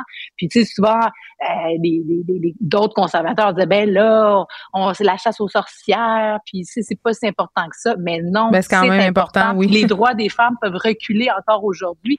Puis, c'est vraiment préoccupant. Puis, on doit se mobiliser sur ces questions-là. Là, c'est pas anodin. Là. Il y a des groupes qui ramassent du financement, qui sont bien organisés, qui appuient des élus. Il y a une quarantaine d'élus à la Chambre des communes. Bon, là, ça donne qu'ils sont conservateurs. Je ne veux pas faire le procès des conservateurs, mais ce sont des élus qui sont pro-vie, qui existent, qui sont là, qui débattent dans nos institutions démocratiques. Moi, je trouve ça abominable. C'est presque aussi pire que quelqu'un qui est raciste. Là. François Legault a dit ce matin que des candidats politiques, ça devrait pas être accepté qu'ils en aillent avec des velléités pro-vie. C'est pas accepté. Exactement, parce que c'est le droit de la femme de gérer son propre corps. Puis on le sait, là, que ça a un impact important. Il y a des gens, des femmes qui sont décédées de ça. C'est vraiment une politique rétrograde de revenir à ça. Moi, j'en reviens pas qu'on puisse en débattre encore aujourd'hui, ici. Moi non plus, j'en reviens pas. Puis hier, on a demandé aux députés conservateurs de garder ça low profile, Marc-André en chambre, de pas trop se prononcer là-dessus. Puis bon, Jean Charest répondait à Philippe-Vincent Foisy hier matin sur sa question concernant l'avortement. Il l'a réitéré sur les médias sociaux, a dit que s'il était premier ministre du Canada, jamais ce droit-là allait être remis en question. Monsieur Poilievre, lui, on l'a pas entendu. Ben, il y a une déclaration de M. Poilievre qui est sortie hier, là, avec vraiment la même ligne là, que M. Charest, disant qu'il est pro-choix. Également. Mais c'est quoi le deal avec les conservateurs, dans le parti, là, avec tout ça? Parce que visiblement, il y a des gens qui sont pro-vie là-dedans, là, ou anti-choix. Moi, j'aime mieux les appeler les anti-choix. Oui, mais regardez, je veux dire dans au Canada, puis au Québec, il y en a aussi. Il y a des gens qui sont contre l'avortement. Okay? Ça existe. C'est là. Le Canada est un des seuls pays industrialisés du G7, du G20, qui n'a pas de loi. Okay? Parce que, tu sais, il faut regarder l'historique. En 1988, la Cour suprême a dit que le fait que l'avortement soit criminel, c'était contre notre charte, c'était contre notre constitution. Donc, on a décidé, ça, on l'a aboli. Depuis ce temps-là, il n'y a aucun gouvernement qui est revenu à la charge. Là, ce que nous dit M. Trudeau ce matin, et moi, c'est un point également que quand j'ai vu Mme Joly hier, poumonée comme elle fait toujours contre les conservateurs. Moi, ce que j'ai eu le plus, c'est la petite politique. D'un sens contre dans l'autre, elle est en jeu là. Ok. Moi personnellement, même si j'ai travaillé pendant 10 ans avec les conservateurs, moi je suis pro choix. Ok. C'est la décision. Je suis d'accord avec Elsie. C'est la décision de la femme. Moi comme homme, j'ai pas à me mêler de ça. Ok. Ça me regarde pas. Donc, mais M. Trudeau, lui, il a le pouvoir. Il a le pouvoir d'être le premier ministre de ce pays-là. Il a le pouvoir de faire quoi? De faire deux choses. D'assurer le droit à l'avortement au Canada, parce qu'on n'en a pas de législation. Il a le droit d'assurer l'accès à l'avortement égal dans toutes les provinces du pays, ce qui n'est pas le cas présentement. Donc moi, ce que j'espère, c'est que les libéraux, au lieu de jouer à l'épouvantail, au lieu d'accuser ceux et celles sur ce sujet-là, à tort et à travers, ben, ils peuvent se mettre en action, ils peuvent faire des choses concrètes pour que les femmes, en 2022, aient un accès égale à l'avortement. Ce n'est pas le cas présentement. Non, puis les libéraux avaient promis une pénalité financière. Elsie disait tantôt que les maritimes rendaient ça compliqué, l'avortement. Les libéraux qui avaient dit, lors de la dernière campagne, nous, on va couper de l'argent aux provinces pour les provinces qui rendent ça compliqué, l'avortement chez les femmes, l'accès, je parle. Oui, c'était fait au Nouveau-Brunswick. Oui. Vas-y, Marc-Ancel. Oui, c'était fait au Nouveau-Brunswick, mais la pénalité est un petit peu ridicule, là. OK, je veux dire, c'est pas ça qui va faire ébranler les conditions. C'est comme 140 000 $, là. Oui, c'est ça. Non, de transfert en santé. Oui, je pense que la pénalité est de 50 000 à 60 000 $. Elsie. Mais, tu sais, globalement, là, c'est que oui, je veux bien qu'on dise, OK, les libéraux, ils doivent faire des lois, puis ci, puis ça, puis protéger davantage. Mais, je veux dire, qu'on en soit rendu à devoir réaborder cette question-là, oui. Moi, ça me dépasse. Mais moi, ça me choque qu'on dise c'est un sujet sensible. C'est parce que, non. C'est parce qu'il n'y en a pas de loi. Non, okay? C'est des catholiques, oui. C'est des religieux qui, là, non, eux, au nom de certaines croyances qui n'ont aucun sens, nous amènent ou nous font reculer. Attends 2 secondes. C'est pourquoi, ailleurs, il y a des lois qu'on l'a fait, ils ont eu le débat, puis ici, on ne l'a pas fait. Moi, je pense qu'on ne serait pas tout le temps... C'est parce qu'il n'y a pas de débat, Marc-André, à avoir sur le droit des femmes à se faire avorter. Il n'y a aucun débat. Non, mais je ne dis pas qu'il y a un débat à avoir. Mais je veux dire, pourquoi dans les autres législations, OK? Pourquoi il y a une législation qui parle de ce sujet-là, puis qu'on l'a encore... Parce que pourquoi ça revient tout le temps? C'est parce que ce serait tellement plus facile dans ce pays-là qu'il y avait déjà un cadre qui est là. C'est le même, ça marche. Les femmes ont le droit, puis les femmes ont accès. Vous voulez que le débat, les filles arrêtent? Bien, c'est un moment donné pour se pencher là-dessus. Puis Justin Trudeau, il est super bien placé pour le faire. Il aurait l'appui du NPD. Là, le bloc, M. Blanchette, il veut pas voir... Il dit que c'est de compétence provinciale, l'avortement, fait qu'il veut pas que le fédéral s'en mêle. Encore une fois, il nous sort sa vieille rengaine, là. Mais je veux dire, partout, ils l'ont fait. Ici, on ne l'a pas fait. Là, en plus, c'est pas le problème là-dedans, là. C'est une fuite de la Cour suprême américaine. Puis là, on est en train de dire qu'au Canada, ça va avoir des impacts. Il y a un excellent papier d'Yves Boisvert. Le contexte canadien... Non, c'est pas pareil. Là, c'est pas pareil. Non, le Québec, on n'est pas dans le 51e... mais Marc-André, ils sont 30 ans en avance sur nous. Puis dans le fond, nous, ce qu'on voit au Canada, notamment dans l'Ouest Canada, où là, tranquillement, pas vite, on parle de ça. Là, finalement, il y a des élus, il y en avait 30. Maintenant, il y en a 40 conservateurs qui sont pro-vie. Donc, tranquillement, pas vite, ça se gangrène puis ça s'installe au Canada. Puis dans 10-20 ans, on va être comme les États-Unis d'aujourd'hui. Donc, c'est clair qu'on n'est pas rendu là. Mais comment se fait-il qu'on débat de ces choses-là? Ça n'a aucun sens que des gens aient le droit de citer sur cette question-là dans un parlement démocratique. Au Canada, moi, je suis scandalisée.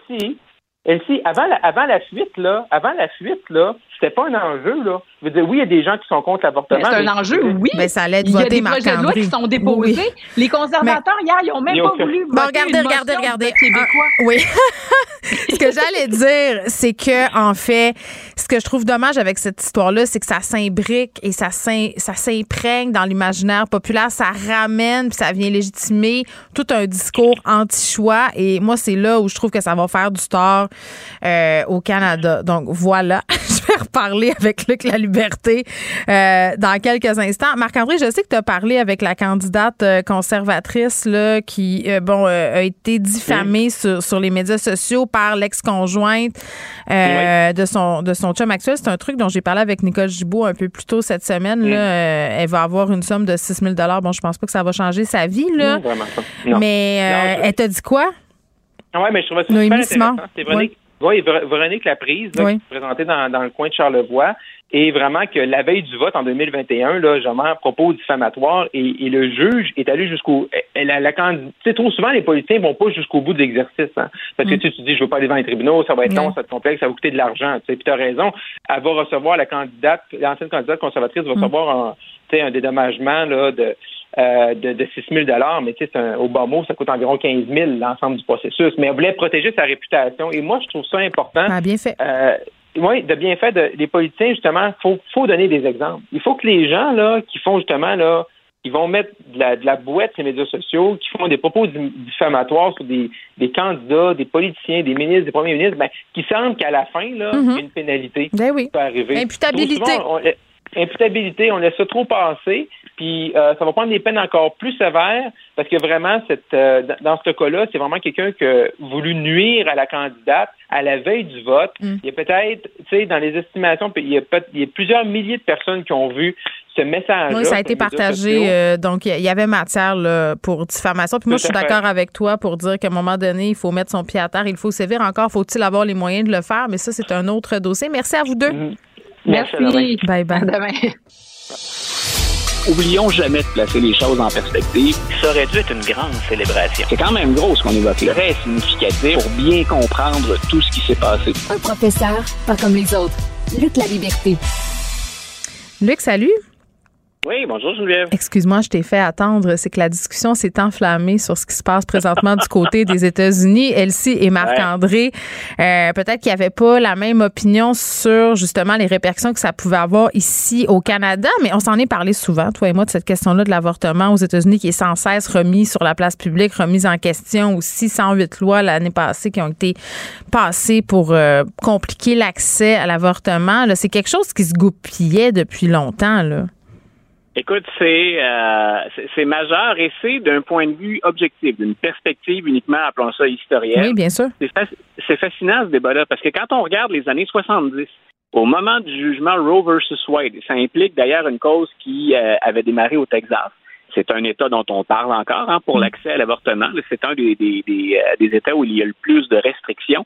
Il faut se rappeler que le Roe v. Wade, le fameux jugement qui décriminalise l'avortement, à une époque très différente, il y a 7 juges contre 2. Donc, il y a toujours eu 9 juges à la Cour suprême. Donc, on en a 7 qui se prononcent contre 2. Donc, ça semble pas avoir divisé autant la Cour suprême à ce moment-là, même s'il était déjà question dans Roe v. Wade de dire, ben oui, on va décriminaliser, mais en même temps, ça veut pas dire non plus, entre guillemets, que c'est une passe gratuite pour tous les types d'avortements, n'importe quand. Donc, le contexte était déjà très différent. Ce que je trouve intéressant aussi quand on regarde l'évolution politique, mais l'évolution idéologique, c'est qu'au cœur de Roe v. Wade, tout comme d'un jugement qui venait réaffirmer un peu Roe v. Wade, qui est la cause Casey, qui se déroulait en Pennsylvanie en 1992, c'est qu'on met de l'avant le 14e amendement. Pour nos auditeurs, on est un peu technique, le 14e amendement, là, il est voté après la guerre de sécession et ça vise finalement à protéger les nouveaux droits acquis par les Noirs qu'on a émancipés, qu'on a libérés. Donc, en fait, ça vient un petit peu encadrer ce que peuvent ou ne peuvent pas faire les États quand il est question de liberté personnelle, de liberté individuelle. Donc, ça aussi, c'est intéressant de voir le clash qu'il y a entre les décisions de 1973, 1992, et ce que le juge Alito, c'est lui qui a rédigé l'avis de la majorité, l'ébauche d'avis, parce que la décision, elle n'est pas finale, mais le juge Alito, donc lui, ce qu'il dit quand on lit son ébauche, pour la décision, c'est quelque part, il revient sur l'interprétation qu'on a faite de ce 14e amendement. Donc, on voit vraiment l'évolution dans le temps, puis l'évolution aussi des penchants idéologiques et du contexte. Écoute, on a affaire à quelque chose qui est majeur. Non, c'est très sérieux. Et Luc, on sait que Donald Trump a installé à la Cour suprême des personnes qui ne soutenaient pas justement cette décision-là qui a été prise en 1973. On dit que ça pourrait aller de l'avant dès juin, en fait, donc le mois prochain. Écoute, puis je me permets de t'interrompre là, Geneviève, juste pour rappeler une anecdote, mais qui en même temps a des retombées majeures aujourd'hui. L'avis qui a circulé, là, ce qui a coulé sur le site Politico, ce serait une décision 5 contre 4. Donc, il y a 5 des 6 conservateurs qui votent en faveur de ça. Et il y a le juge en chef de la Cour suprême, qui est M. Stevens, qui lui vote avec les 3 progressistes. La raison pour laquelle j'insiste sur le 5 contre 4, c'est que parfois c'est que ça n'arrivera peut-être pas. C'est ça. Non, mais c'est que quand on suit ça dans l'actualité, il y a peu de gens qui s'intéressent quand on dit, ben écoutez, Barack Obama peut nommer un juge à la Cour suprême, ou Joe Biden peut le faire, ou Donald Trump peut le faire. Il faut se rappeler que si Donald Trump a eu l'occasion de nommer 3 juges conservateurs à la Cour suprême, bien sûr, si je suis un républicain et un conservateur, je suis content. Mais s'il a réussi à faire ça, c'est que les républicains ont joué un jeu qui, à mon avis, va à l'encontre de la Constitution américaine. Ils ont boudé une nomination de Barack Obama pendant 1 an, avec un prétexte qu'ils ont inventé, qu'ils ont sorti de nulle part. C'est-à-dire, écoutez, on est en année électorale, donc on ne va pas entendre un candidat avant que la population se prononce. La plupart des gens à l'époque disaient, c'est Hillary Clinton qui va gagner, de toute façon, c'est pas très grave, on va aller de l'avant. Et on a eu la surprise Donald Trump. Hey boy, hein? Et ça a permis à Trump, donc, d'avoir 6 juges conservateurs. Mais tu vois, dans le dossier qui nous concerne présentement, là, ça fait toute la différence. Il s'agit d'un autre juge qui vote avec le juge Stevens, puis on ne se parle pas aujourd'hui de menaces sur le droit à l'avortement. OK, mais est-ce que, bon, je veux pas m'imaginer ce scénario-là, mais si on retirait le droit à l'avortement, je veux dire, ce serait quoi la suite?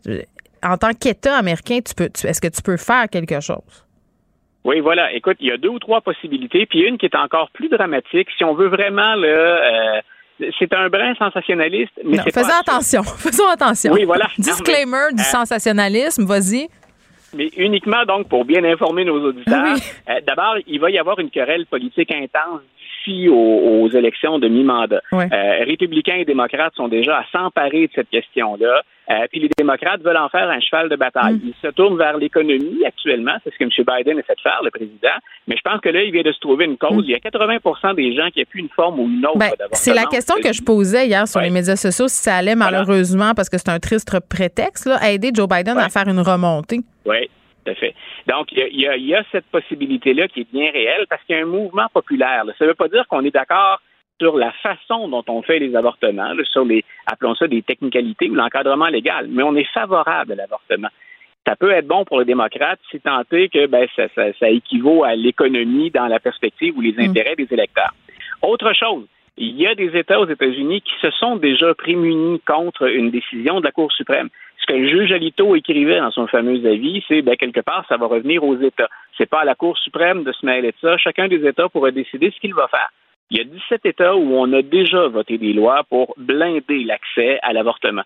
Donc, il y a 17 États où, finalement, ça ne changera rien pour les Américaines qui souhaitent obtenir un avortement.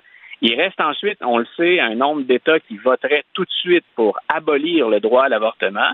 Et il y a tous ces États aussi où on a des lois très restrictives. De ça, on a parlé effectivement beaucoup tous les deux. Le fameux 6 semaines, là? Voilà, le 6 ou le 15 semaines, comme c'est le cas, par exemple, au Mississippi. Sinon, donc, on est plus près du Texas, on y va vers les 6 semaines. L'autre alternative, quand je disais, il y a quelque chose d'encore plus explosif, c'est que ceux qui s'opposent à l'avortement, les pro-vie, eux, ils sont déjà en train de se mobiliser parce qu'on pense que les républicains vont gagner aux élections de mi-mandat, qu'ils vont prendre le contrôle de la Chambre et du Sénat. On est déjà en train de se mobiliser pour faire passer par le Congrès une loi nationale interdisant l'accès à l'avortement au-delà de 6 semaines. Au moment où on se parle, ça n'a pas de chance de passer. C'est un scénario catastrophe. C'est là où je disais c'est un peu sensationnaliste. Oui. Mais à partir de 2022, à partir des résultats des élections, donc en 2023, moi, je pense qu'on va revenir à la charge. C'est pas encore fait. Il y a des technicalités qui font que ce serait difficile à passer. Mais tu vois à quel point le combat fait rage. Eux, là, ils faisaient ça avant même que la Cour suprême se prononce. C'était on va faire pression sur nos politiciens pour faire interdire l'avortement, mais là, partout. Et si la Cour suprême dit oui, ben même les 17 États qui avaient voté avant pour protéger l'avortement, ça ne tient plus la route. Donc, je me répète un peu, mais c'est énorme, c'est historique ce qui se passe présentement. Oui, et ce que je trouve bien triste là-dedans, Luc, puis on va se laisser là-dessus, là, c'est de dire que ça remet ce sujet-là comme étant un sujet de débat, comme si c'était pas réglé, cette question-là, depuis des dizaines d'années aux États-Unis et au Canada. Et ça, je trouve ça épouvantable qu'on donne, entre guillemets, du crédit aux gens qui sont anti-choix, qu'on leur dise aujourd'hui, c'est vraiment quelque chose dont on peut parler, c'est quelque chose qu'on peut remettre en question, alors que pour nous, les femmes, la question de notre utérus et de la gestion de celui-ci était réglée. Merci, Luc. T'as déjà vu M. Trudeau tenter de faire du millage là-dessus quand il a dit, et il voulait mettre la pression sur les conservateurs, on va protéger justement ce droit-là des femmes. Bien entendu, au plan stratégique, au plan politique stable, il remet la pression sur les conservateurs. C'est de là que ça émane, ce type de réflexion-là ou de réaction-là habituellement. Très bien, merci. Geneviève Pétersen. Rebelle dans l'âme, elle dénonce l'injustice et revendique le changement. Cube Radio. Cube Radio. En direct à LCN. 14h30, c'est le moment d'aller retrouver notre collègue Geneviève Pétersen. Salut Geneviève. Salut Julie. Alors, as-tu encerclé la date du 14? C'est un samedi, 14 mai dans ton calendrier. Écoute, je ne chanterai pas « Libéré, délivré ». J'aurais le goût, mais j'aime trop nos spectateurs pour ça. Je veux pas qu'il y ait la chanson de la Reine des Neiges pour le reste de l'après-midi dans la tête. Non, mais la fin du port du masque, tu sais, le masque, pour moi, c'est le sujet qui a le plus divisé la population pendant la pandémie. Ah là. Oui? Ah, mais plus moi, je trouve que oui. Ah, autant.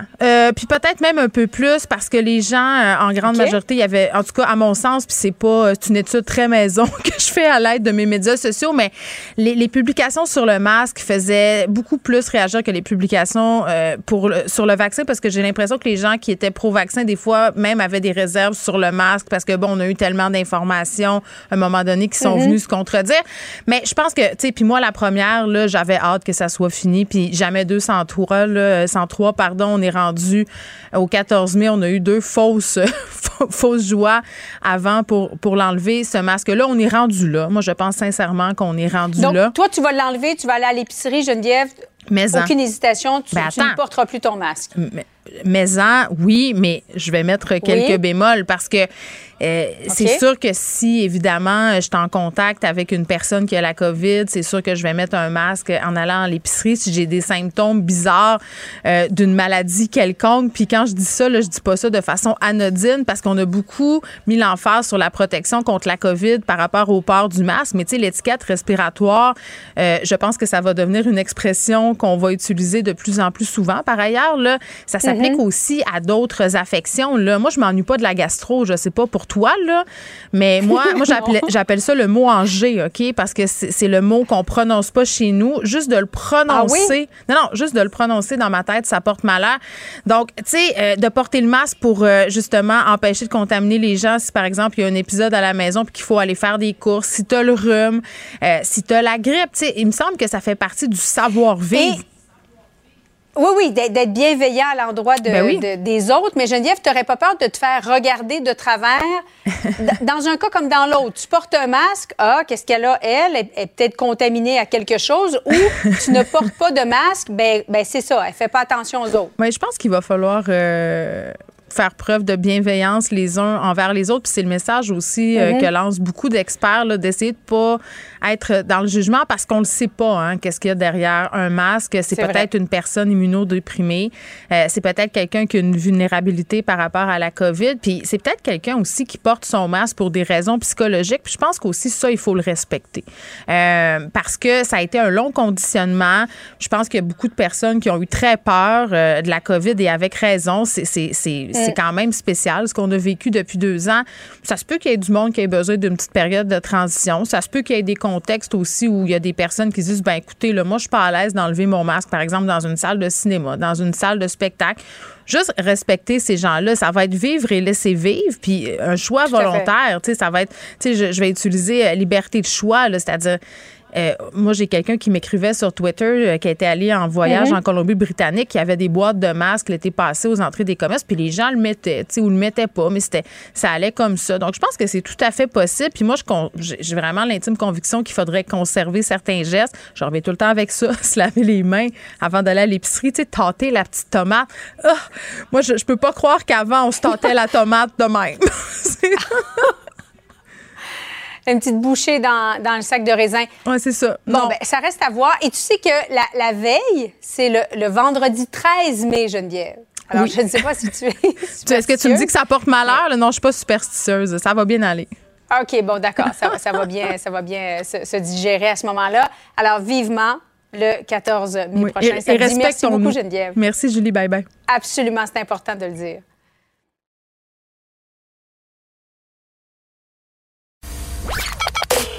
Joignez-vous à la discussion. Appelez ou textez le 187 Cube Radio. 1877-827-2346. Hello. Gabrielle Caron qui est là. Salut, Gab. Salut. Et tu as pour nous des histoires de pêcheurs. Eh oui, parce que c'est toute une histoire de pêche, là. Donc, on est en France et il y a un pêcheur de 23 ans qui part faire de la pêche à l'aimant. Et ça, je ne savais même pas que ça existait. Là, c'est vraiment... Tu lances un gros aimant dans le fond du fleuve dans le but de retirer, en fait, tout ce qu'il n'y a pas d'affaires là. Donc, c'est pas de la pêche au poisson, là, c'est vraiment de la pêche au trésor, de la pêche aux déchets. C'est comme dur à dire, là, mais bref, il pêche à l'aimant. Et il attrape quelque chose, et le remonte, et il a une très, très, très grosse surprise quand il voit ce qu'il a attrapé. C'est quoi? Il a repêché, Geneviève, un obus. J'aurais eu très, très peur. Oui, exact. Un obus, genre un explosif. Genre de la guerre, là, un vestige de la Deuxième Guerre mondiale? Ben, c'est ça qui est difficile à identifier pour le moment, mais lui, sa réaction a été, je pense, la même que toi et moi. Là. La peur et le déni. Exact. Principalement la peur que ça explose en pleine face. Donc, il a tout de suite repitché ça dans l'eau. Non, ça, c'était le mauvais. Moi, je serais restée là immobile, puis j'aurais dit appeler les gens qui sont en charge de désamorcer les bombes pour la police. Ben oui, ben c'est ce qu'ils ont fait aussi, mais tu sais, dans un premier temps, il était comme, on le sait pas, ça va prendre combien de temps avant que la gendarmerie arrive, on le sait pas s'il y a des démineurs accessibles dans le coin. Donc, ils ont remis l'obus à l'eau, ont contacté la gendarmerie qui, évidemment, s'est tout de suite présentée sur les lieux, a sécurisé la zone, et même le pêcheur disait que peut-être même plusieurs obus pourraient se trouver dans le fond de l'eau parce que avec son aimant, bon, il a senti des résistances un peu plus loin, donc c'est peut-être des obus un peu mieux ensevelis, oui, ou peut-être même une caisse ou des trucs comme ça. Donc, tu sais, on le sait pas, là, il y en a combien dans la zone, mais ça se pourrait bien qu'il y en ait une coupe. Donc, mais là, qu'est-ce qu'ils vont faire? Est-ce qu'ils vont faire le ménage dans tout ça?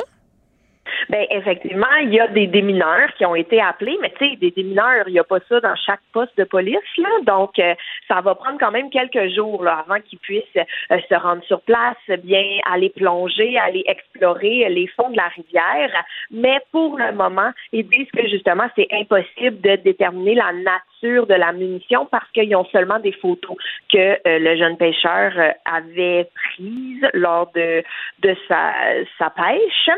Donc, ils disent bon que dans les prochains jours, là, ils vont être capables d'identifier l'ancienneté de l'engin et son origine. Donc, est-ce que ça vient de la Deuxième Guerre mondiale? Est-ce que c'est plus récent? Est-ce que c'est encore plus vieux? On n'a vraiment aucune idée pour le moment. Bon, ben c'est ma définition d'un cauchemar.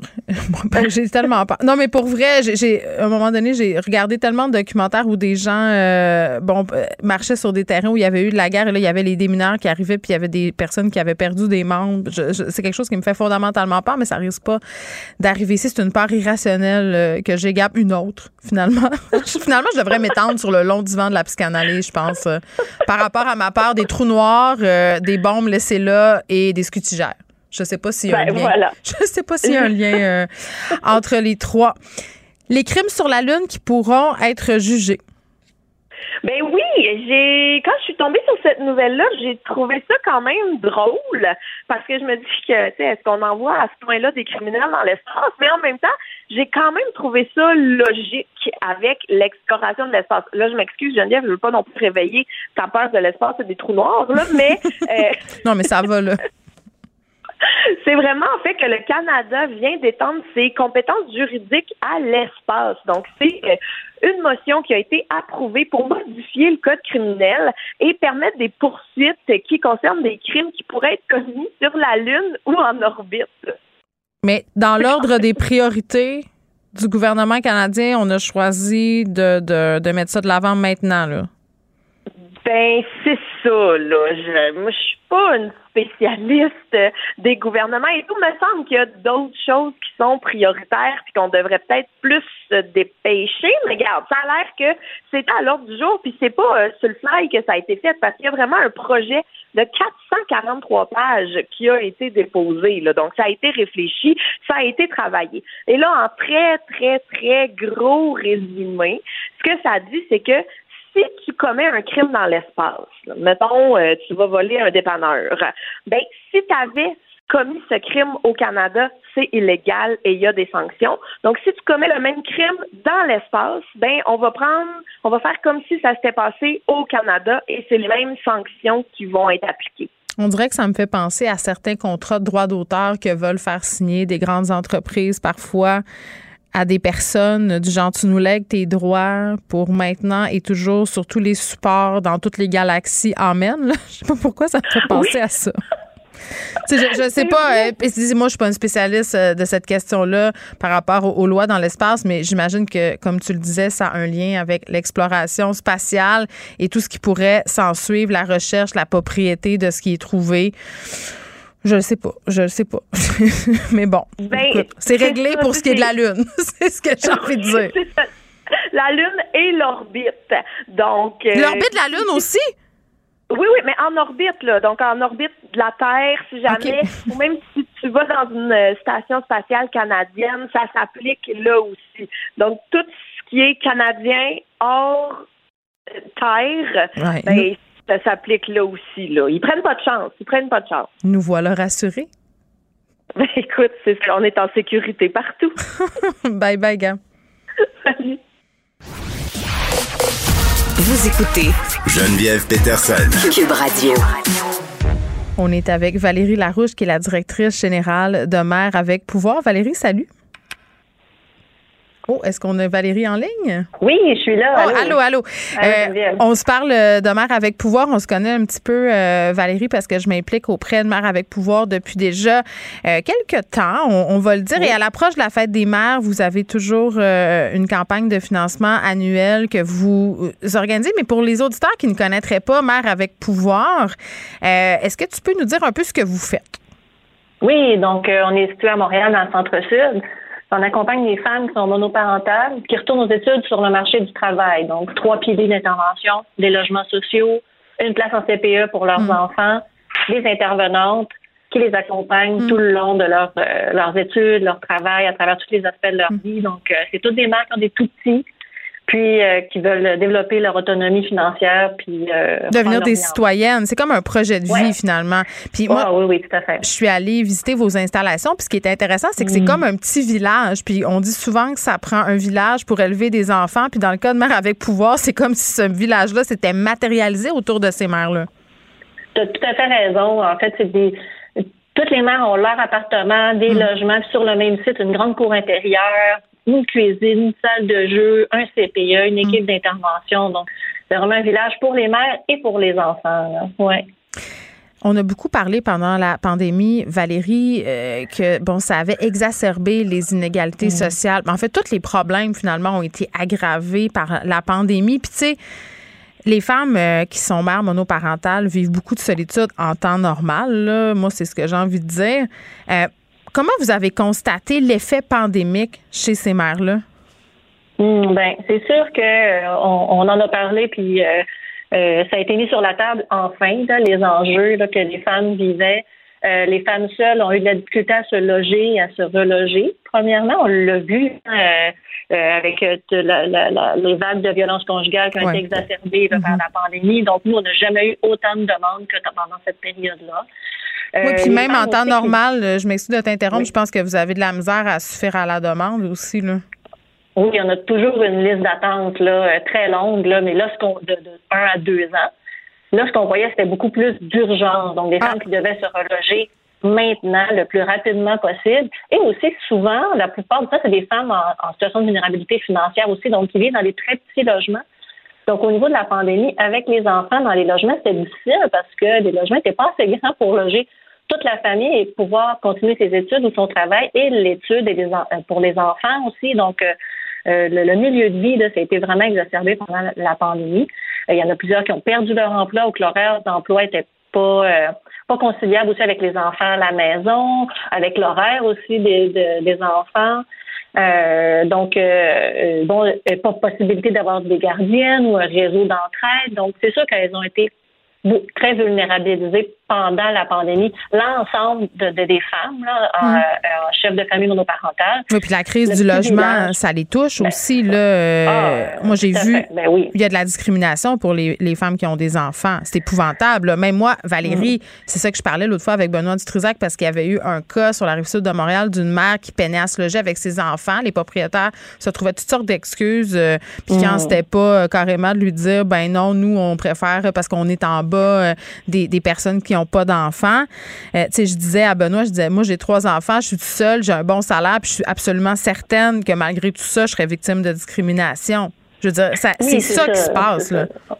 Oui, c'est ça, ça n'a pas de lien nécessairement avec c'est pour ça que l'enjeu au niveau des femmes monoparentales, quand elles sont en situation de vulnérabilité financière, c'est exacerbé, mais les femmes seules avec les enfants vont souvent avoir plusieurs enjeux en faute avec le logement. Puis on a écrit un avis sur l'enjeu du logement des Montréalais, cet avis, là, cet hiver, là, avec la table des groupes de femmes, justement, spécifiquement au niveau de cet enjeu-là. Donc, quand nous, dans notre programme, on assure que les femmes ont un logement et qu'elles vont pouvoir travailler ultimement pour pouvoir se payer un logement, puis qu'elles vont, ou même il y en a qui vont quitter puis vont s'acheter un condo parce qu'elles économisent, s'acheter une maison, sortir de la ville. Donc, on parle vraiment d'autonomie et de sécurité là, par le biais d'un logement puis d'un revenu suffisant. Là. Ouais. Combien ça prend d'argent environ pour faire rouler un organisme comme Mère avec Pouvoir chaque année? Donc, pour accompagner, nous, on accompagne à peu près 50 familles là, qui sont en retour aux études sur le marché du travail. Ça coûte à peu près 600 000 $ par année, là, grosso modo, pour assurer un logement, l'accompagnement individuel. On accompagne les femmes à l'école, en cours, chez le médecin, partout où est-ce qu'elles peuvent aller à l'école pour les enfants, donc à la garderie. Donc, c'est à peu près ça. Puis, on est financé à peu près à 25 % par le gouvernement. 25 % seulement?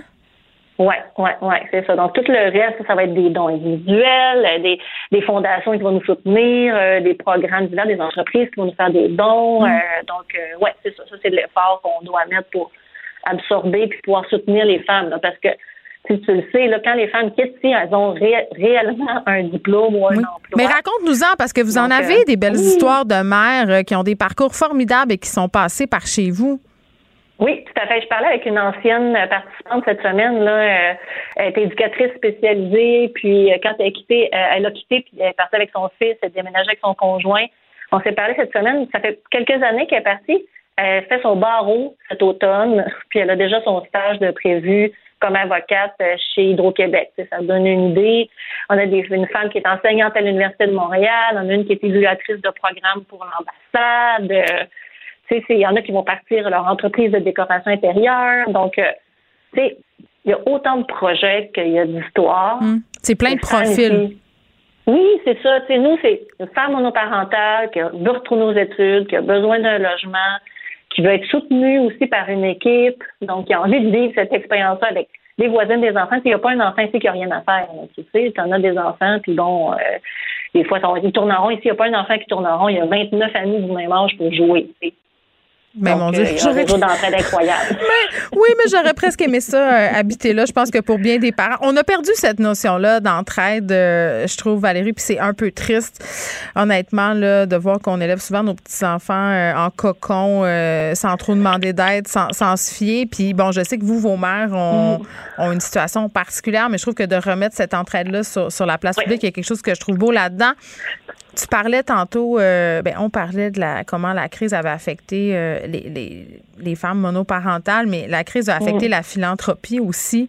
Moi, je me rappelle avoir participé à des soirées de Mère avec Pouvoir où il y avait plein de gens, on mangeait, c'était une soirée d'animation, de karaoké. Là, tout ça, ça a été fini avec la pandémie.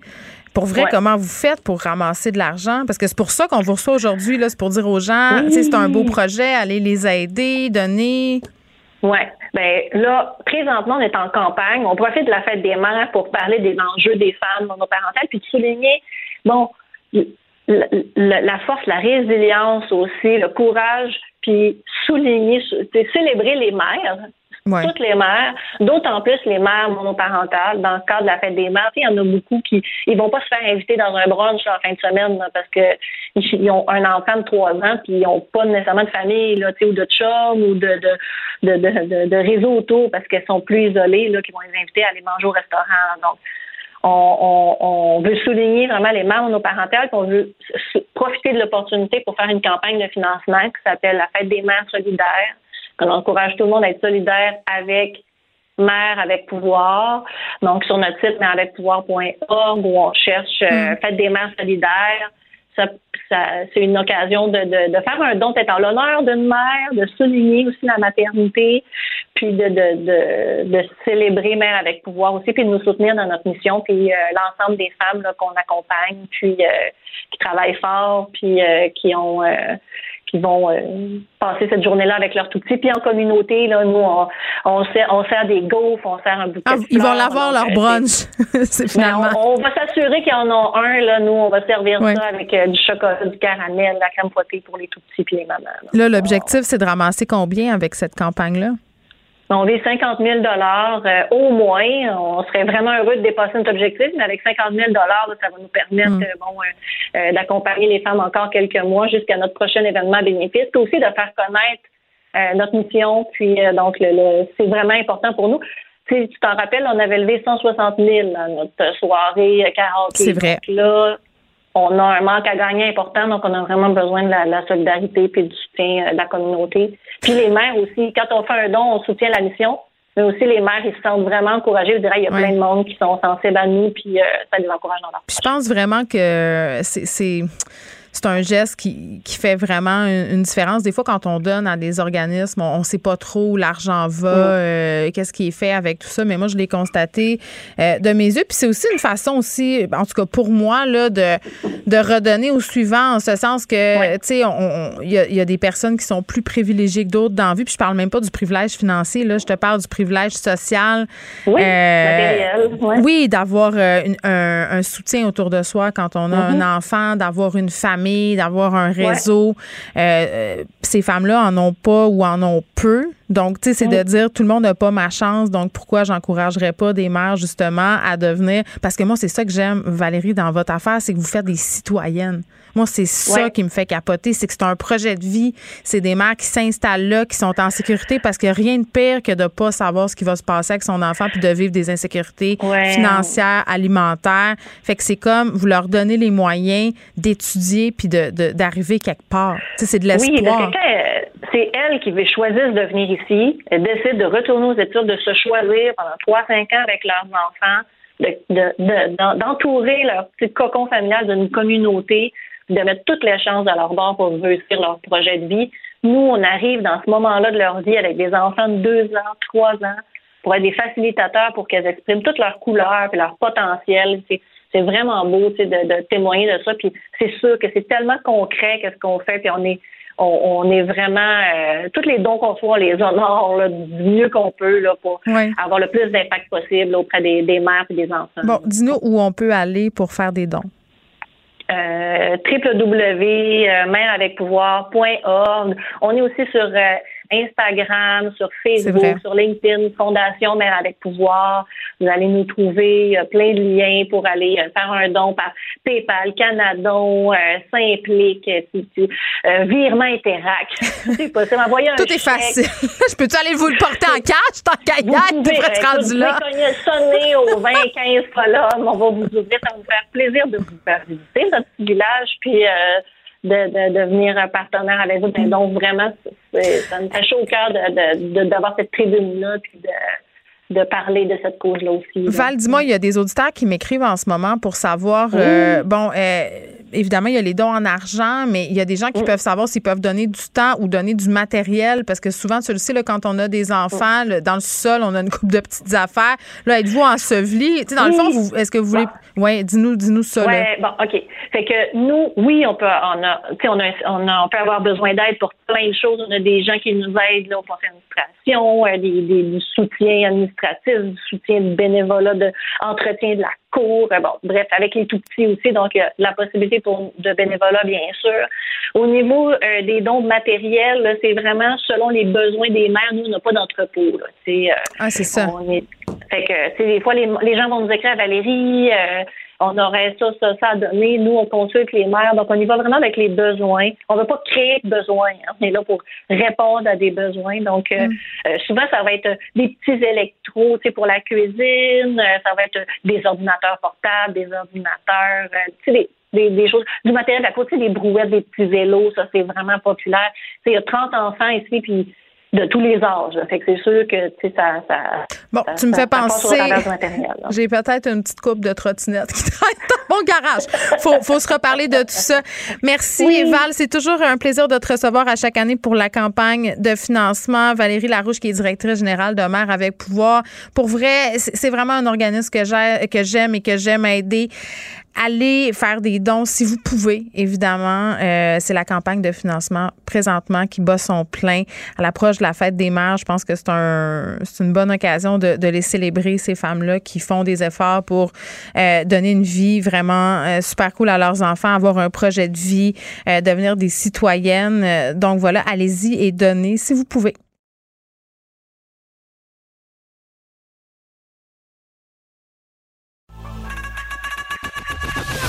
Geneviève Pétersen. Une animatrice pas comme les autres. Cube Radio. Léa Strisky. Mais je veux que tu le saches que ça a un effet. Mathieu Cyr. Ah, mais ça, c'est vos traditions, ça. La rencontre. Il y a de l'éducation à faire. Faut avouer que je suis pour la démarche. La rencontre Strisky-Cyr.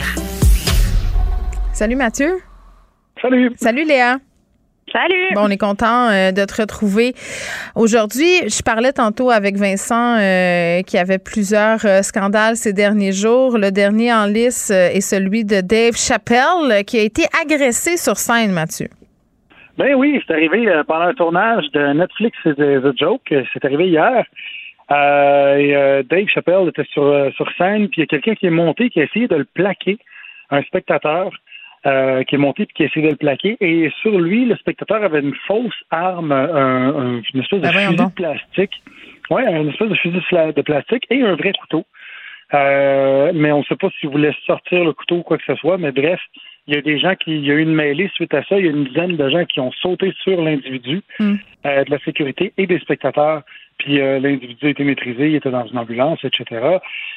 Moi, ça me perturbe de voir ça parce que je trouve que c'est difficile de pas faire de lien avec l'affaire Will Smith-Chris Rock. Et ce qui est venu vraiment me chercher dans le truc de Will Smith et Chris Rock, c'est le fait que ça a été vers un débat.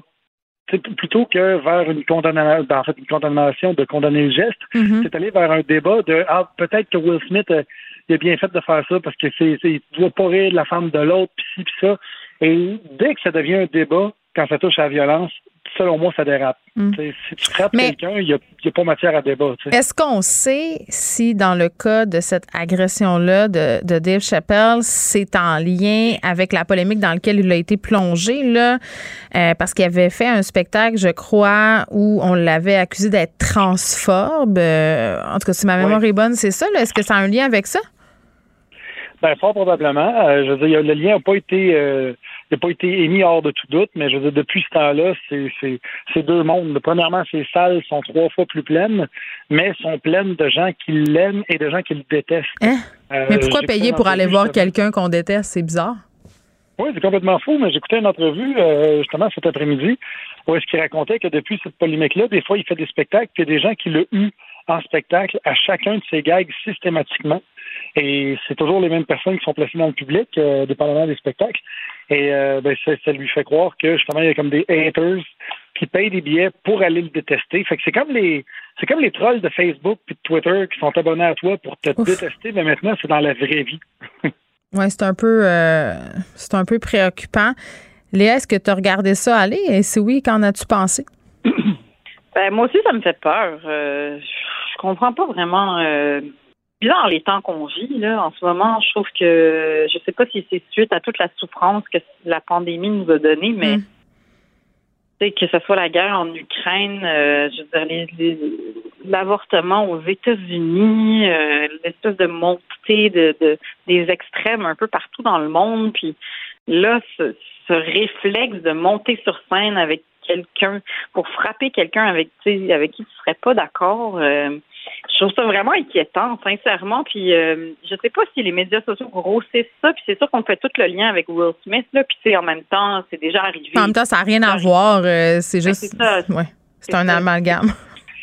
C'est un amalgame, mais en même temps, ça se peut que ça c'est un lien parce que ça se peut que ça libère quelque chose. T'sais. C'est-à-dire que c'est pas la première fois qu'on a besoin de sécurité dans un spectacle live. Là, c'est pas la première fois que quelqu'un monte sur scène. C'est pas les premiers incidents. Mais c'est sûr qu'on fait ces liens-là, puis on a un peu peur que ça fasse toujours un effet boule de neige, tu sais, puis que ça s'aggrave. Puis qu'est-ce que ça va prendre, là? On n'aura pas de la sécurité partout dans toutes les bars où est-ce qu'on fait des shows. On ne pourra pas contrôler ça. C'est ça qui est inquiétant. Mais c'est l'idée, c'est l'idée de semer la peur puis de la terreur. Là. C'est du terrorisme intellectuel, là, si je pousse plus loin la réflexion. Puis c'est dommage... tu sais, qu'on soit rendu dans un monde, justement, où on se dit, je pourrais rencontrer dans le réel quelqu'un qui est assez fou pour passer à l'acte, tu sais, puis on l'a vu le 6 janvier au Capitole, tu sais, je veux dire, des gens qui se sont rendus, c'est parce que cette folie-là qu'on voit sur les réseaux sociaux, qui s'enfle et qui gonfle et qui devient quelque chose, est rendue réelle. Et là, moi, je trouve que c'est là qu'on a franchi une espèce de Rubicon, là. Je peux te dire la dernière chose par rapport à ça. Vite fait, je dirais, quand tu dis que ça n'a pas de lien avec l'incident de Will Smith... je ne sais pas si ça en a un. C'est pas le même affaire. Ouais. Oui, c'est sûr que ça n'a pas de lien direct, mais moi, où est-ce que je vois un lien, c'est justement, comme j'ai dit tantôt, c'est qu'il y a eu un débat. Si 100% de la population s'est élevée contre Will Smith, s'il avait été sorti tout de suite des Oscars, tout de suite, il y avait eu des vraies sanctions contre lui, plutôt que d'une espèce de flottillement de qu'est-ce qui se passe, ouais, y avait-tu le droit, y avait-tu pas le droit, c'est ça qui, selon moi, donne la légitimité à tous les frustrés, tous et toutes les frustrés qui veulent monter sur scène et donner une taloche à quelqu'un. Ben, ça, c'est vrai. On a le droit d'être opprimé, mais on a le droit de t'opprimer aussi. C'est ça, la liberté d'expression. Ben, je sais pas si on a le droit d'opprimer les gens, mais on a le droit d'avoir des idées différentes et personne devrait en subir les conséquences physiques. T'sais, moi, c'est là où je débarque. Là, quand ça se transforme en violence, c'est là que c'est plus acceptable. Une guerre de mots, c'est une guerre de mots. Une guerre avec des points, c'est là où il y a un certain dérapage. Et ce qui est inquiétant là-dedans aussi, c'est que c'est sûr que ça a un effet. T'sais, Dave Chappelle, maintenant, la prochaine fois qu'il monte sur scène, il va, plus ça avance, là, moins il va faire son métier comme il l'a déjà fait. Ben, c'est poche. Après, on finit par s'auto-censurer, on finit par avoir peur. On devient quoi? La Chine! Voilà. Ben, je le sais pas, mais tu sais, quand Léa, je sais que tu as vu le spectacle de Mariana Mazza, toi Mathieu t'étais pas là, mais tu sais, elle faisait des jokes absolument incroyables sur la scène, puis tout le long il y avait une partie de moi qui me disait man c'est quand même risqué, tu sais, on a cette espèce de petit trigger là maintenant qui embarque de se dire ouf, tu sais, si quelqu'un prend mal telle affaire, ça pourrait partir en couille. Mais ou sinon, c'est qu'on a l'impression qu'on revient dans l'ancien temps. Je sais pas si ça te fait ça, moi, j'ai ce sentiment de comme, ce rappel que nous sommes juste des humains, puis qu'on a tous un côté ombre, et on parle dans le dos des gens, et on pense des affaires sales, et puis là, c'est comme, comme c'était avant, quand on avait le droit d'être ça sur la place publique, beaucoup plus, tu sais. Puis maintenant, on rentre tous dans un espèce de canal beaucoup plus propre. Mais c'est comme trouver le milieu, tu sais, c'est ça, c'est d'un bord comme de l'autre, là, être trop trash ou trop blanc comme neige, à un moment donné, c'est possible tout à fait de surfer sur cette ligne-là, puis Madja le fait très bien, à mon sens, mais il y a une petite peur qu'on puis je sais pas si peur, c'est le bon mot, mais des fois, c'est le bon mot, des fois, c'est une préoccupation, mais à un moment donné, ça vire, OK, mais... T'sais, c'est-tu dangereux que je parle de tout ça, t'sais? C'est parce qu'on peut pas contrôler ce qui se passe dans la tête des gens. Oui. Tu sais, si, exemple, il y a 100% des gens, presque 100% des gens, vont trouver quelque chose de drôle jusqu'à temps que ça les touche directement, eux ou leur entourage. Tu peux faire des jokes de... Tu sais, quand t'es jeune, t'es 14-15 ans, il y a plein de monde qui font des jokes de bébés morts pis tout ça. Pourquoi tu fais plus ça quand t'es adulte? Parce que c'est arrivé. C'est arrivé à quelqu'un que tu connais. Tu sais que c'est une tragédie, c'est terrible, fait que tu peux pas niaiser là-dessus. Sauf que tu peux faire une joke sur un autre sujet, et si c'est bien amené, des fois, il y a juste le mot. Tu sais, si tu mets le mot cancer dans une joke, Léa le sait, et tu m'aurais, elle aussi, fait que si tu mets le mot cancer, tu mets le mot sida, tu peux pas mettre sida dans une joke, tu peux mettre gonorrhée à la place, tu peux pas mettre cancer, tu vas mettre un autre nom. Il y a des mots comme ça qui trigger les gens, et qui, même si c'est pas le contexte de rire de ces gens-là, mais plutôt de rire de la maladie. Donc, c'est pas vrai qu'on peut rire de tout? Pas du tout. Pas devant le grand public. Tu peux rire de tout, mais si t'es prêt à en subir les conséquences. Sage parole.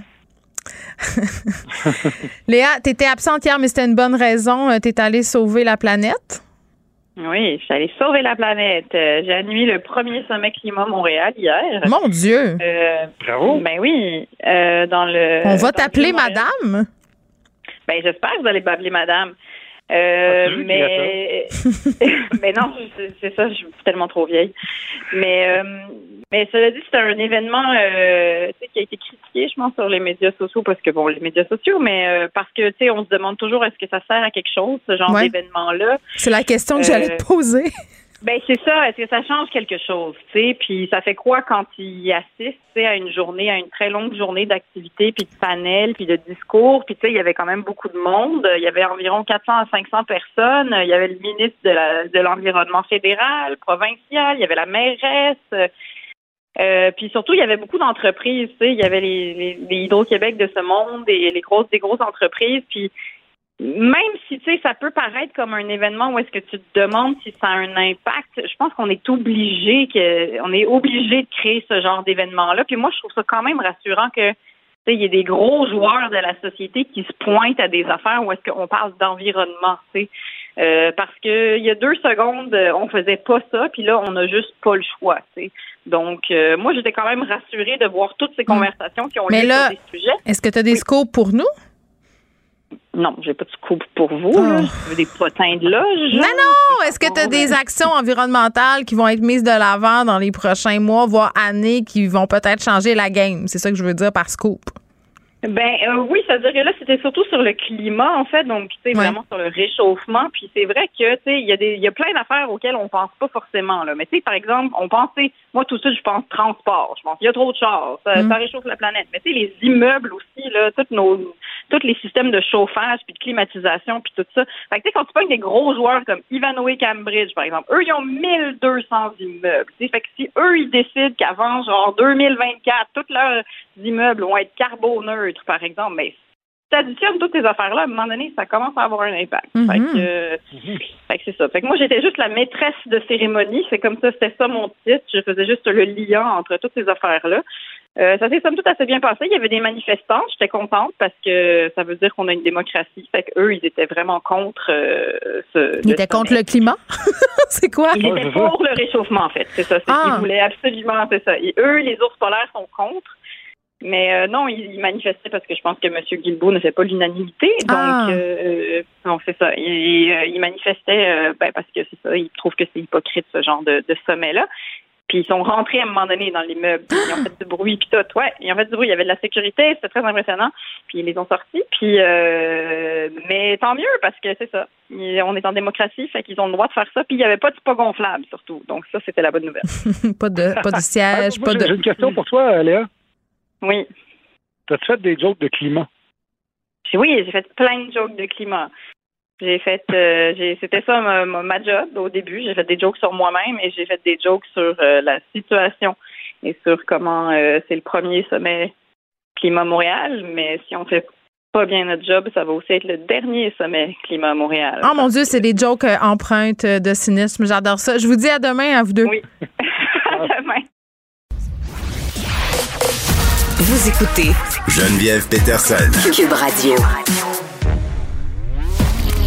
Culture et société.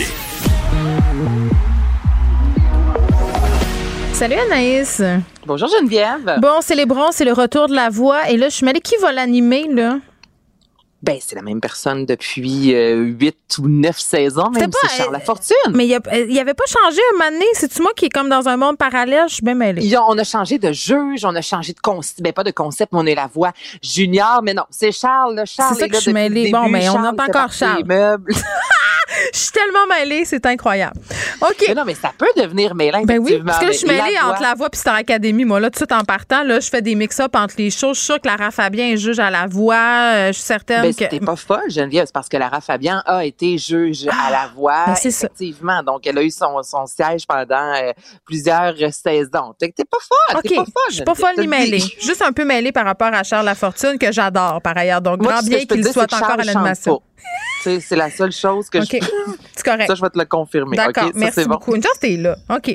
Je sais, mais écoute, hein, je suis là pour ça, moi. Donc là, Charles Lafortune sera de retour à l'animation. Ça a été confirmé. La voix qui sera de retour aussi. Donc, Star Academy qui prend une pause après 2 saisons assez mouvementées, là, notamment en raison de la COVID. Ah, ça a vraiment pas été facile.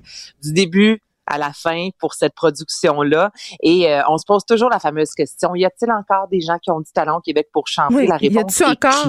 Ben attends, moi la question, je trouve, c'est est-ce qu'il y a encore des gens qui n'ont pas passé les auditions de la voix? Même ma fille les a passées à un moment donné, tu sais. Oui, mais là, la beauté, c'est que, écoute, vu qu'on a eu 2 saisons de Star Academy, ta fille, en 2 ans, a peut-être performé, s'est peut-être pratiquée. Je pense qu'elle a changé de rêve. Je pense, non. Bon, OK, ça se peut aussi. Maintenant, c'est plus vétérinaire ou astronaute. OK, bon, ben écoute, après quand même essayer, hein, j'aime bien, c'est ça qui se passe aussi. Toi, tu le ferais-tu? La voix, non, je pense pas que j'ai le talent. Non, ben non, je chante au karaoké. Tu fais le karaoké, arrête ça. Faire la voix ou chanter au karaoké, il y a 2 choses qui sont différentes, le talent et le taux d'alcoolémie, c'est ce que je te dirais. Il y a ça. un point. En même temps, on voit toujours une ou deux auditions où on se dit, oui, mais cette personne-là, elle se dit vraiment, elle, qu'elle a le talent pour.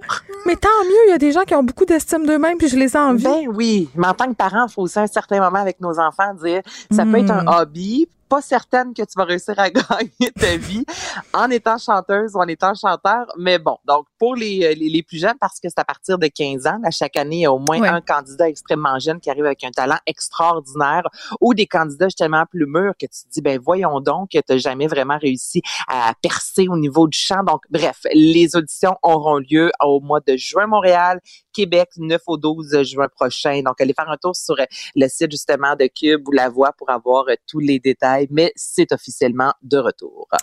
Bon, là, tu me parles et je suis très contente de tout ça, d'And Just Like That. Ça faisait longtemps qu'on n'avait pas parlé.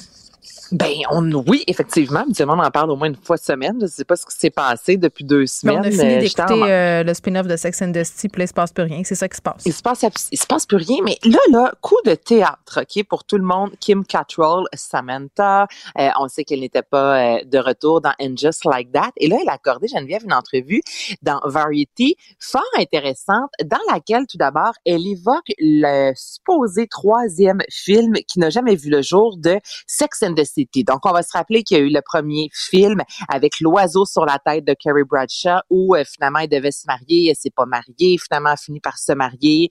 Les filles sont parties dans le sud et il y en a une qui s'est faite dans les culottes. Donc là, ça, je pense que c'est un beau wrap-up de la première. Ça allait pas en s'améliorant, la série de films Sex and the City. Ce sera mon commentaire. Là, non, c'est ça. Là, le deuxième film, la gang s'en va à Abu Dhabi, oh, mon Dieu, entre autres. Hey. Là, t'as une Samantha avec les hormones dans le tapis. Mais ça a mal vieilli. J'ai regardé l'autre fois. Charlotte qui avait... Comment t'as dit ça? Mais ça a mal vieilli. Ça a mal vieilli. J'ai regardé ça l'autre fois puis j'étais mal à l'aise. Ça a vraiment mal vieilli. Et il y aurait eu un 3e film qui était en branle il y a une dizaine d'années de ça. Et Kim Cattrall, en fait, a fait partie un peu du fameux brainstorm. Donc, les artistes, les actrices avaient leur mot à dire là-dessus. Et on aurait, dans ce film-là, voulu mettre de l'avant le fils, en fait, de Miranda, qui est rendu jeune adolescent, jeune adulte, qui a renvoyé des photos de son pénis à Kim Cattrall, donc à Samantha. Et cette scène-là, en fait, aurait pas vraiment passé aux yeux de Kim Cattrall, disant non, moi je suis désolée mais ça me tente pas du tout, je ne crois pas du tout en ce 3e film-là avec le fils de mon ami qui m'envoie des photos de son pénis, ça ne marche pas. Et c'est à ce moment-là qu'elle aurait mis son pied à terre disant justement qu'un 3e film, ça avait aucun bon sens. Donc, on ne l'a jamais appelé, imagine-toi, pour la suite de soit la série And Just Like That. Donc, elle l'a appris dans les médias, comme toi, comme moi, qui allait avoir une série sur HBO de 10 émissions où les filles sont rendues dans la cinquantaine. Elles savaient un peu que c'était l'histoire de cette série-là parce que des thèmes qui auraient été abordés déjà dans le film d'il y a 10 ans. Mais là, tout le monde s'est posé la question, pourquoi Samantha n'est pas de retour? Pourquoi Kim Cattrall n'a pas accepté? Ben, en fait, c'est pas qu'elle n'a pas accepté, Geneviève, c'est on l'a même pas appelé, on lui a même pas posé la question. As-tu envie de faire le film? Je suis pas sûre que je la crois, là. Je veux dire, il n'y a pas eu toutes des histoires de chicanes entre Sarah Jessica Parker, Kim Cattrall et tout ça. Là, elle se plaignait qu'elle n'avait pas autant de place. Il y avait des questions de cachet. Je veux dire, je peux pas croire que contractuellement, ils n'étaient pas obligés de la mettre au courant parce qu'ils allaient utiliser son personnage. Tu sais, je veux dire, j'ai de la misère à acheter sa version. Elle a l'air un peu revancharde et fâchée. Ça se peut-tu? Ben, la version est assez particulière, effectivement, vraiment, c'est de bizarre. Dire on ne m'a pas contacté. Je trouve ça étrange. En même temps. Surtout qu'on laisse entendre dans la saison 2 qu'elle sera là, à la fin, vrai, dans le dernier épisode. Donc, c'est bizarre. Je trouve ça étrange. En même temps, c'est quand même, tu sais, magazine Variety. Non, je les crois, là, mais c'est parce que elle a dit ça. En tout cas, permets-moi d'avoir un léger doute. Le doute raisonnable. En même temps, Sarah Jessica Parker, depuis le début, il y en a plein toujours qui se posent des questions d'est-ce que c'est elle la méchante? Tu sais, il y a vraiment, je te dirais, une histoire entre ces deux filles-là. Les deux connaissent la réalité, la vérité, et je pense que elles vont apporter ça avec elles dans leur tombe. Après ça, est-ce que Kim Cattrall... dans la saison 2, on sait pas. Ou on sait pas. J'espère. Mais c'est quand même particulier de dire, écoutez, je n'ai pas été du tout, on m'a pas approché pour faire partie de la série And Just Like That. Donc, ça expliquerait certaines choses. Mais moi aussi, je trouve que pourquoi en parler là après des mois et des mois de spéculation de pourquoi elle n'est pas là. Ben, c'est un grand mystère. Ben, je le sais pas. Stratégiquement, tu disais-tu en renégociation de contrat pour la saison 2? Puis en même temps, si c'est ça, c'est un peu se tirer dans le pied que d'aller se commettre comme ça dans Variety, qui est quand même une publication très importante puis prestigieuse pour le pan culturel de l'existence, là. Je sais pas, je trouve ça particulier. Puis, tu sais, à un moment donné, il y a quelque chose qui relève de l'élégance aussi, Anaïs. Là, tu décroches. Tu sais, est-ce que tu as vraiment besoin? Elle me fait penser à Christine dans Selling Sunset, tu sais, la fille qui en rajoute tout le temps sur les médias sociaux pour expliquer le fait qu'elle n'est pas là. Ça me fait un peu penser à ça. Donc, oui. Mais en même temps, c'est parce que tout le monde dit elle n'est pas là, ce n'est pas Selling Sunset. Je le sais. C'est pas la même affaire. Mais en tout cas, ça fait du drama. Il y a un mystère autour de Samantha Jones. Un mystère que tu vas pénétrer pour nous, Anaïs. C'est un point douté. Je travaille pas. À demain. Merci à toute l'équipe, Luc, Florence, Caroline, Achille, à la mise en onde. Merci à vous, les auditeurs. Je vous dis à demain, 13h. Cube Radio.